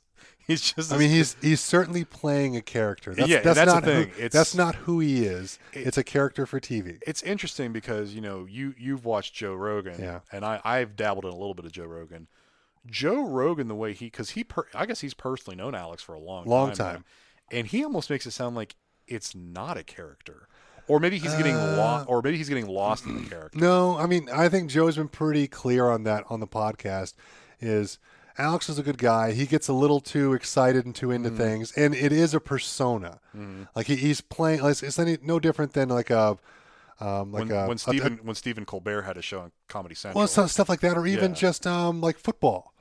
If somebody's announcing for Oh, football, like, like- they're, playing this character, and this is what's going on, and Oh. we're excited, and we're here. but John John Madden. you know, Yeah, but when you get those guys down and you sit down and have a conversation, you give them a couple beers. That's that's who they really are. Mm-hmm. But when they're in front of the camera, they're being charismatic and fun and outgoing, and they're making fun of people and doing these kind of things. And and Alex has found that if he makes big enough waves, he gets views, mm-hmm. and that and that's what that's what helps. works. But but I mean, some of the stuff that he does is real. But most of it is crazy. When he talks about like alien child molesters and lizard and lizards living underneath the crust of the to, earth, and to, to be fair, I don't think he's ever gone full lizard people mode. uh, but he is. I, I my favorite is the last show he did with Rogan, where he's sitting there smoking some weed. And He was like, a little "Inter- high. Interdimensional child molesters. Yeah, I'm pretty sure that's been a clip they played on the Oh, podcast many times after that. By the way, I don't. Are, you into like video games a little bit? No, I don't really play video This games. this is a side note, but um, remember the old video game Doom? yeah, Well, they remade Doom. I heard. Like, and and there are some videos out there where people overlay Doom with Alex Jones quotes, and essentially Alex Jones is Doom guy. It is hilarious if you go out. Okay, I- I kinda see that. Okay, Alex I get Jones. Doom. He's like, you know, the Doom thing loads up, and if, if anyone knows what Doom is, it's a video game where you're fighting demons. And you know, so in the trailer, you know, the guy suits up, and you just hear Alex like, "They're demons. They're goddamn demons." it just, it just, it just gets really funny throughout the video. if people But- would just put that into worthwhile things, we could have like solve the like desalination of the water Uh, crisis and those kind of things. But instead, they put memes out on YouTube. That's you know, meme, don't don't let your memes become dreams, people. but no, essentially with Alex is he got bigger and bigger and bigger and bigger, and no one cared because no one thought it really meant anything. He was just making money on the, on the internet. Some some you know jabroni out there making making money. Who cares? And then Donald Trump comes along, and your boy Alex gets behind Trump hard. And you know what happens? Trump wins. And even Trump publicly put out there, thanks Alex Jones on Twitter or something like that. People were like, oh my gosh, this has to stop now. Now, me, you know, I want him to be out there. I want, I, I'm okay with crazy things being out on the internet. well, the crazy stuff has to be out there because sometimes it's true. And, And- and you're gonna you're gonna see those kind of things in all dregs of society. It is what it is. And if you stifle the crazies, they're just going to go underground and get crazier. yeah, that's usually how that so, works. So then all the you know then the, the media and a lot of you know big big heavy hitters started going after him hard, and then you start seeing this stuff recently about his comments with Sandy Hook. A lot of lawsuits against him with these comments against Sandy Hook, which I really don't know what their basis are. I don't know if it's As, as I the basis of the lawsuit. As I is. understand it, um, he's saying that Sandy Hook didn't really happen. That Yeah, these he- people are crisis actors. he said it was a false flag. all these kind of things. Which, which I mean, people say that about most shootings. A lot of you know conspiracy theory people. Mm-hmm. Um, so I think some of the fam- from what I've heard, some of the families are suing him for like defamation of character and that kind of stuff. Like saying, "Hey, shithead, I lost my family. yeah, my kid's dead. Like fuck you." Yeah. And so they're going after him, which I completely understand. So so yeah, so there's that whole thing. Well then, so with Alex Jones, all of a sudden, within a 12-hour period, he loses his platform on YouTube, Facebook, Spotify, Apple. I think LinkedIn dropped him. But it's, it's not that he lost his platforms. Like these people terminated him. Yeah, his account was Like, gone. with his with videos no with no reason, no rhyme, no nothing. Just this is our power. You're on our channel. You're now gone. So what they would say is like you have violated our terms of service with whatever nonsense, and you know it's just. But it's one of those things where it, it was clearly a coordinated attempt by all parties involved. Like, there's- There's, no way by coincidence Apple's like, you we're going to take Alex down today, and Facebook's like, you know, today's a really good day to take down Alex Jones. It was. Which is kind of crazy because you're like, are they acting as a trust right now? Because that's not cool. And then my personal thought is you have a conspiracy theorist with a conspiracy theorist audience with a bunch of powerful corporations literally conspiring against him to get wipe him off the wipe him off the internet. yeah, dude. and if they don't like what he has to say, tough. so He's allowed to say it. so my thing is they think they did something good, but essentially they made him more powerful. well, the, the problem is, is that they took it amongst themselves to do the right thing. We need to get rid of this guy, and he's a menace, and all those kind Yeah. of problems. Like, no, that's not how this all works. Like, that's the idea of having due process and checks and balances, and we actually have the government that we have. Like, you can't just do that to somebody. Like, he has the right to be on your platform. He did nothing against your terms of services or anything like that. If you don't like what he has to say, tough. Like it's it's you don't have to like what he has to say. He has the right to say it. Well, and the thing is, it's like, okay, say he did violate your terms of service. He said something like, he said, quote unquote, hate speech or something untrue or something like. Why? Why does it matter now, and it didn't matter when he was doing his 9/11 truther videos? Well, yeah, but but then it becomes the question of who decides what is hate speech. True. Who decides True. what you are and aren't allowed to say? I mean, I've watched movies. I've seen 1984. I know how this ends. It's bad for all of us. Mm-hmm. So yeah, that that's really what it comes down to. Is they a bunch of these social media platforms that really scarily control our mode of communication for a large part decided to unhuman him and get him off the off the media. Yeah, and it's just ludicrous. The, no, nobody should have that much power if, that they think they can do something like that that's just wrong and get away with it. And then in the same week, there were a bunch of other sort of right wing personalities that started getting kicked out of, of social media platforms. And the real crazy one is I can't think of his name. It was a certain guy. I believe he started this thing called Jihad Watch or something like that. And um, I don't know if you're familiar with Patreon. Yes. So his his Patreon got shut down. Now, but, but explain, explain what that is for some people. so Patreon is a company by you can pretty much have people sponsor you on a monthly basis. Yeah, so it's a way for a lot of these artists, um, podcasters, uh, people out there with kind of niche things, um, maybe even um, like video games makers and things mm. like that. It's, it's a way for them. It's like a website. It's like a service that people can go on and they can buy subscriptions.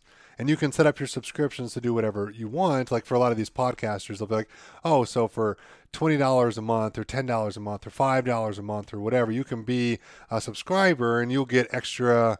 You know, content or this or that or mm-hmm. yada yada yada, and, and it's a way for these people to make money, Yeah. and kind of do what they do because it's a lot of money to put together these shows and to produce things and to run podcasts. And I mean, some of these people that they, I mean, they sit in their mom's basement and they play video games, but they can make a living doing that nowadays because people watch that stuff. So essentially, yeah. So you'll have a person that makes an account on Patreon, and Patreon will act as a middleman Yes. people to send their money to them on a monthly basis at various whatever subscription levels you want. And that can be all set up by the person who put up the page. Yes, and then Patreon gets a little bit of the it's a, it's a cut. And that- Exactly. that's what it is. And then they make some money by making the transaction, Yeah. which I understand because people aren't going to just send checks. Yeah. You know, they're not going to do that. So what happened was this guy, um, apparently Mastercard, the Mastercard, who somehow I think controls Patreon, told Patreon, "You're shutting this guy down now. We're not going to allow any more uh, transactions to this account." And Patreon's like, "Hey, buddy, sorry, but this is out of our hands. You're you're toast." And it's like, whoa, we got like major credit card companies now being the arbiter of truth. Like Yeah. that's super scary. Well, like we we have to understand like what this really means. Like this has nothing to do with Alex Jones. This has nothing to do with this, you know, right wing guy on YouTube that the guy shut him down and Patreon shut off his account. And it has nothing to do with those people. This has to do with rights for all of us. And this this is where it's all being violated right now. It's like nobody can go in, no corporation can go in and say, "Hey, you know, you can't do this anymore because we don't believe in what you say, but we'll let somebody else stay up and do all this stuff who, you know, who talks against you and says you're evil and do those kind of things." Like, no, that's not okay. Like, it's the idea of like free speech. Like, we're allowed to talk about these things and. And, and until if if you make people afraid to say what's on their mind, like that's when like George Orwell's 1984 happens. Like it's it's just it's bad news. So the main argument against that is that you know we have the First Amendment, freedom of speech, and people will correctly point out that freedom of speech is to freely speak whatever you want to say, as long as it doesn't is not like a direct threat to violence. Okay. You know, for example, like I can't tell a person I'm going to kill you. I think I believe I could be arrested for that. You can't yell fire in a movie theater. You can't yell bomb on a plane. Like Stuff like that. Things yeah. that will induce panic. Induce panic or direct threats of violence are not protected by freedom of speech. But freedom of speech is just saying what you'll say without having the government arrest you. This is tricky when we have these platforms to speak on because since they are private corporations and we've agreed to their terms of service because no one reads them, they can do whatever they want. And we can say free speech, free speech because ultimately we believe in the spirit of free speech, but it doesn't apply to them because they're just their own com- companies.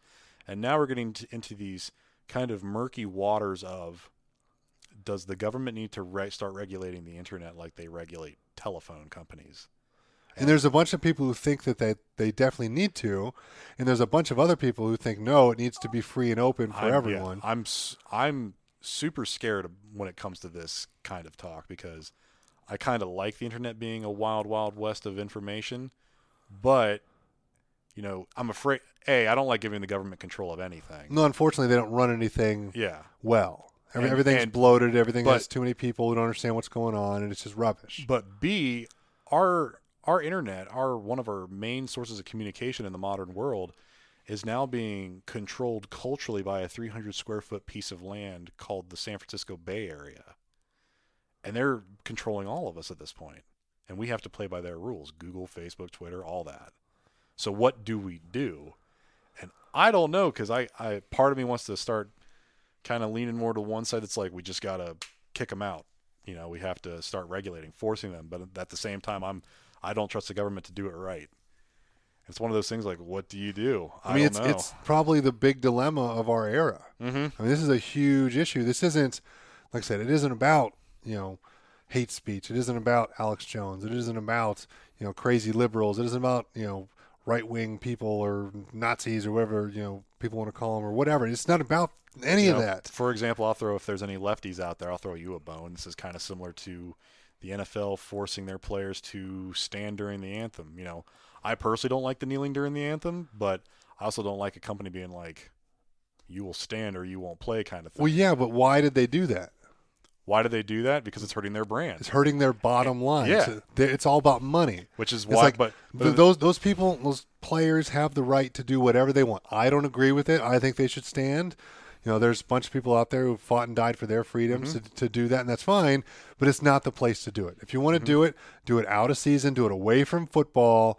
Don't make it about football. It's not about football. No, but what I'm saying is, you'll have, you'll have YouTube. Alex Jones is making YouTube look bad, so YouTube shuts him down because they can do it. They violate his free speech because they can, because it's their company. Then you have, you know, the kneeling, which is their freedom of expression, and because, but because they're not, you know, the guy signing the check, they're being forced to stand. So it's one of these things where it's the same thing. Are we going to try to practice the spirit of free speech or not? You know, it's one of those things. It's tough. I don't no, know. no, absolutely. I mean, It's tough. Let's- it's tough. there's really probably no right or wrong answer. There's going to have to be some sort of Mhm. middle ground that we have to come to. That's the idea of politics, which is why I think things are so screwed up right now. Is because people want it all their way with no compromise whatsoever. Yes. and you can't ever have that. There has to be compromise. Because you'll have some guy be like, I want Alex Jones back on the internet, but those people better stand for the anthem. And it's like, you know, you, you, you got to try to be principled on both sides. You know, personally, I, I don't like seeing the kneeling. I think it, I'm not a big NFL fan. I kind of watch it just for background noise. Yeah. But I will say, personally, I was super turned off to it last year. I was like, man, I'm like, great. Politics and sports. So like, that's I'm- the thing I'm- is I'm it's done. it's not the place to make your stand. No. If you want to talk out of season, if you want to go to rallies, if you want to Yeah. have big conferences and rent out big halls and do all that kind of stuff and talk about what you want to talk about, that's fine. and per, doing that at the like the at the sidelines or whatever is not the place to make your statement. and personally, I think it's a lot of just, I don't think, I think a lot of it's just fake virtue. Oh yeah, it's it's bullshit. Oh, I am It's- standing with my brothers It's, as it's, it's all crybaby stuff from people who don't understand what's really going yeah, as on. as I'm as I'm being paid millions of dollars to play my favorite game. Who get their heads bashed in and will be broke or bankrupt within ten years. That Look i- that is look the at the NFL. thing. That's what it is. Unless you unless you're my man Marshawn Lynch. Like they are our, our modern time gladiators. Like most of them have a career of less than four years, Mm-hmm. and almost all of them will be, like dead broke or disabled in a couple of years from all the trauma that their body has had. And not to mention, they went from making millions of dollars to making thirty thousand dollars a year working in a factory somewhere. hmm And also, these you know rich gazillionaires who own the teams can make you know just gajillions of money. Like like no no no thanks, not for me. I bet the NFL is magically a non-profit organization. No, amazing how that works. But they've got all these fancy, you know, skyboxes and stadiums and fancy things, and they sell all this merchandise for like you know twelve hundred dollars for a jersey. I'm joking. I don't know how much it is. I'm sure, Approximately. I'm sure it's a couple. I'm sure it's, a couple. You're you're close. I'm sure it's a couple hundred dollars, really. But it's just all that stuff's ludicrous. It's just it's not for me. I don't I don't like pro sports. I, I there are certain pro sports I like, but I mean, but it's just one of those things where like you know you're you're your average Joe Blow working a nine to five every day. You know, on the on Saturday you're mowing the grass, doing whatever the wife's telling you to do, and on Sunday that's just the Lord's day right there, man. You just want to go to church, have some fried chicken, and watch some football when you get home. And Yeah, and, all of a sudden you turn the football and people are people are kneeling for your for your God blessed anthem, and you're like, what the heck is this? yes, but these are also people who are hiding from their own lives and don't don't have anything to live for for themselves. So they have to live vicariously by watching their football. True. And, Or- and if if that's the life they choose, that's fine. It's up to them. It's their life to have. Who am I to say different? It's completely their choice. But I look at it like do some things in your own life, man. I mean, like if you want to watch a game here and there, that's no big deal. But if it's the be all end all, like it's just, it's not healthy. I don't know. I mean, some people it's just their form of entertainment. Like my dad, he's not a big movie guy. He's not a big TV guy, but he does like watching his baseball, football, basketball. It's just the thing he's into. Nothing wrong with that. Can't tell you what it is. It's just the thing he does. I mean, there I've gone through stages where you know I'd rather watch TV when I was younger. Now that I'm getting older, for some reason I like watching baseball at night. I don't know when this happened. Maybe I am my father's son indeed. but it's just one day I was like, you know what, the baseball sounds pretty good right now. But in the past, I'm like, ugh, baseball. Why would I ever watch that? Well, it is bleeding boring. it kind of is, but There's no kinda. It really is. but I don't know. All of a sudden, I'm just getting more into it. But I don't know. There are people though that it, it is. You know, you have your guy that probably peaked in high school was the high school QB, and then you know that's about as far as he got, and he's kind of living vicariously through that. Yeah, I just I don't hope they find something else to do with their lives. yeah. I mean, like go to the gym, like pick up a hobby, just start a, a side business, making some money, start a podcast. I mean, do anything, doesn't matter. Like throw throw yourself into something. Have something else to live for. I understand that we all need restoration time. We all need time to wind down and recharge and do those kind of things, and I get it. That's fine. And if that's what it is for you, fine. But the rest of the week, you better be hustling, son, because I've talked to a lot of people that they watch Monday night football and they watch Thursday night football and they watch Sunday they watch football. Friday night football with college and Saturday games on college and all day Sunday. That's all they do, and and they're, they're barely getting their their housework done. They're not loving their wife and their kids. And they're not doing different things with them, and it's that's just all about that. It's like that's not healthy. That's not okay. And that that's not only just like that's a thing that doesn't only you know hold with sports too. You have someone that probably you know you have you have people that are on the internet like that every day and they get nothing done. That that's more People do it with Facebook. People do it with Twitter, Instagram, Facebook, playing Snapchat, video games, all that stupid shit. You know who knows? all of it. that's more of a- Anything that's taken too far is unhealthy. Mhm. Like I, believe that a cell phone is a wonderful tool. We just we just recently had a, uh Technology 101 podcast with our friend Ryan, you know, kind of the tech support for this podcast, and, and we were talking about phones, and he always makes fun of me because I, I use like three percent of what my phone is actually capable of. Like I text, I call, I surf the internet from time to time, and I might look at Facebook here and there. That's about it. You know, and it's like that's what I use my phone for. I mean, you know, maybe I've got a calendar and a calculator and stuff like that on there that, that's handy, and I can read email and stuff. That's fine. But essentially, I'm calling and texting and you know, like surfing Facebook and on, online, and like Yeah. that's all I use it for, and that's and that's fine. But if I sit there and do it for you know four or five hours a day, that's not healthy. If I look at my phone every time it buzzes for something, which is why I don't have hardly any notifications on my phone. It's like if I want to go look at Facebook, I have to go look at Facebook. If I if I want to see Ah, my okay. email, I have to go to my email. Like I don't I don't normally have a lot of things coming through that aren't phone calls or text messages because Gotcha. I, I want them to I want to be able to use my phone for what I use my phone for. I mean, it's just I, I want it to be helpful in my life. I want it to add to my life and not just take away my time, which is Mm. what I think a lot of people like have it have done because they just and they're always looking. Oh, somebody did this. Oh, somebody tweeted on that. Oh, somebody did this. And they're always looking at their phone and and I know that they get like a big serotonin boost and those kind of things and it's like a little high and and they, they like it and that's fine. But it's just if it, if it's taken too far, it's not going to be beneficial. Yeah, I find as far as social media goes, I like YouTube. I like Facebook, but honestly, Facebook is. I really only do Facebook just to see what other people that I grew up with are doing. That's what I get on Facebook for, but I'm getting more and more frustrated with it because every time I get on there, people are trying to sell me stuff. Like, I don't care. I want to see what my friends posted. I don't care what they liked. I don't care who they subscribed to. I don't care that they comment on somebody else's thing. I don't care. Do you mean- what did they post? Do you mean sell as in like there are ads on Facebook, or one of your friends is throwing a Tupperware party? Well, there's lots of that too, and and if they're hustling, doing things on the side, I don't care. I mean, some of those products are great. You know, good for them. I've got no problem with it. Now, I think marketing on your Facebook is low and cheesy and those kind of things. Like, hey, pick up the phone, call your friends. Like that's kind of how this works. But I just I feel like there's always ads. There's always this. There's somebody's somebody's trying to sell me something. It's and it's usually not my friends. I want to see what my friends have posted. Yeah, there are a lot of. I've been seeing more ads on Facebook. It's been it's been absolutely weird, and of course, everyone got really up in arms with that whole Cambridge Analytica thing that Facebook got caught doing. What was that? Two months ago. What was that? Oh, they they got caught selling our information to a a third party.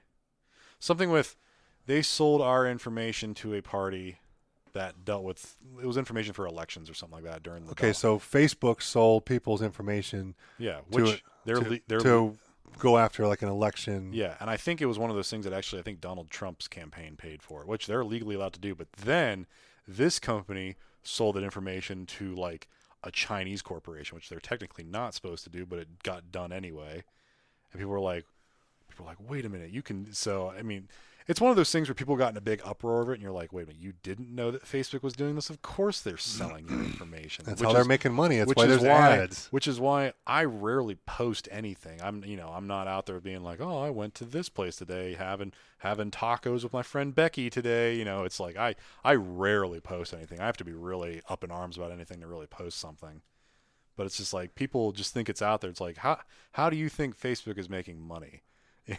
it's it's Selling not- your information. yeah, they're selling your information. You know where you're at, what you're doing, where you eat. Well, you know, you know it's crazy all the information that Facebook takes. So and so uh, I think what was it? And also I think Facebook then because of the backlash made some changes recently to try to seem more honest. If, Yeah. if anyone. How about we them. stop seeming honest and just be honest? How about we do that? And what was it? I think the past quarters uh, was like um, financial statement came out for Facebook, and I think they lost like twenty to thirty percent of their stock value. I mean, it just dropped like crazy, Good. like millions, billions of dollars lost. Good. That's what a free market should do. Mm-hmm. Punish them for doing stupid shit. But I don't do Twitter. I think Twitter's stupid. I can't stand Twitter. I don't. I'm not pretty enough to to be an Instagram model. Like Jay, don't sell yourself short now. Like you're plenty pretty enough. I don't know what you're talking about. I try, I try, but um, but yeah, it's just yeah, I'm I'm not in super, you know, in one of I'm not one of these guys that's super into these things. But I mean, if you are, you know, kudos to you if you like if you like the likes, if you like the retweets, if you like the shares. you know, Again, it's it's you. just a tool, and if used properly, it can be greatly beneficial for people. But I think most people just abuse the hell out of it because they're unhappy with their own lives. That's just what it boils down to. Yeah. Do you? All right, I'll tell you what. This is probably a pretty good place to wrap this up. We've rambled on quite enough, I think. We've gotten into a lot of different topics. I cannot believe how late it is. Actually, we've been, Uh, we've been watching the sunset through your window. Here. it's. I mean, it's. It's, It's it's like, to get dark outside. It's like a time suck. I mean, Really? it's like when we sit down, it's time just goes into the ether, and because we just we start having fun, it's a good time. Everyone says the same thing. Don't worry about it. It's pretty normal. Well, I appreciate you coming on. I I had a lot of fun here. I definitely think we have a lot more to talk about in future episodes. So we'll definitely have you back on soon. So thank you again, sir. yeah. Thanks for having me. And uh, we will see you guys next time.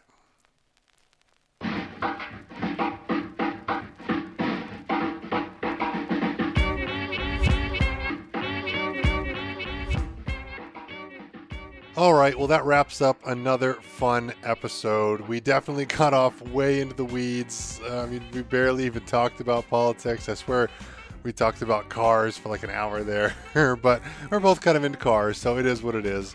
But I, I definitely had a good time. Hopefully, you guys got some good nuggets out of there and enjoyed yourselves. I still need everyone's help. We need to get this podcast out to some more people. So please go out there and leave some five star reviews on Podbean, iTunes, and Stitcher.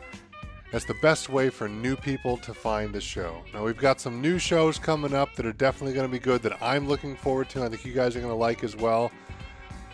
We've had a couple of things that we need to be rescheduled, and we'll definitely get that done. Uh, one of our favorite guests uh, was going to come back on, but then something came up and he couldn't make it, so we'll definitely get that one rescheduled. But we're going to have another returning guest coming back on talking about beer making, and that one I'm really looking forward to. So, as always, thank you so much for your supports. If you're still listening to this show, I greatly appreciate it. I can't tell you what you guys all mean to me. So, go out there, be kind to one another, love everybody, and let's make the best out of life. So, we will see you guys next time on Uncensored Humanity.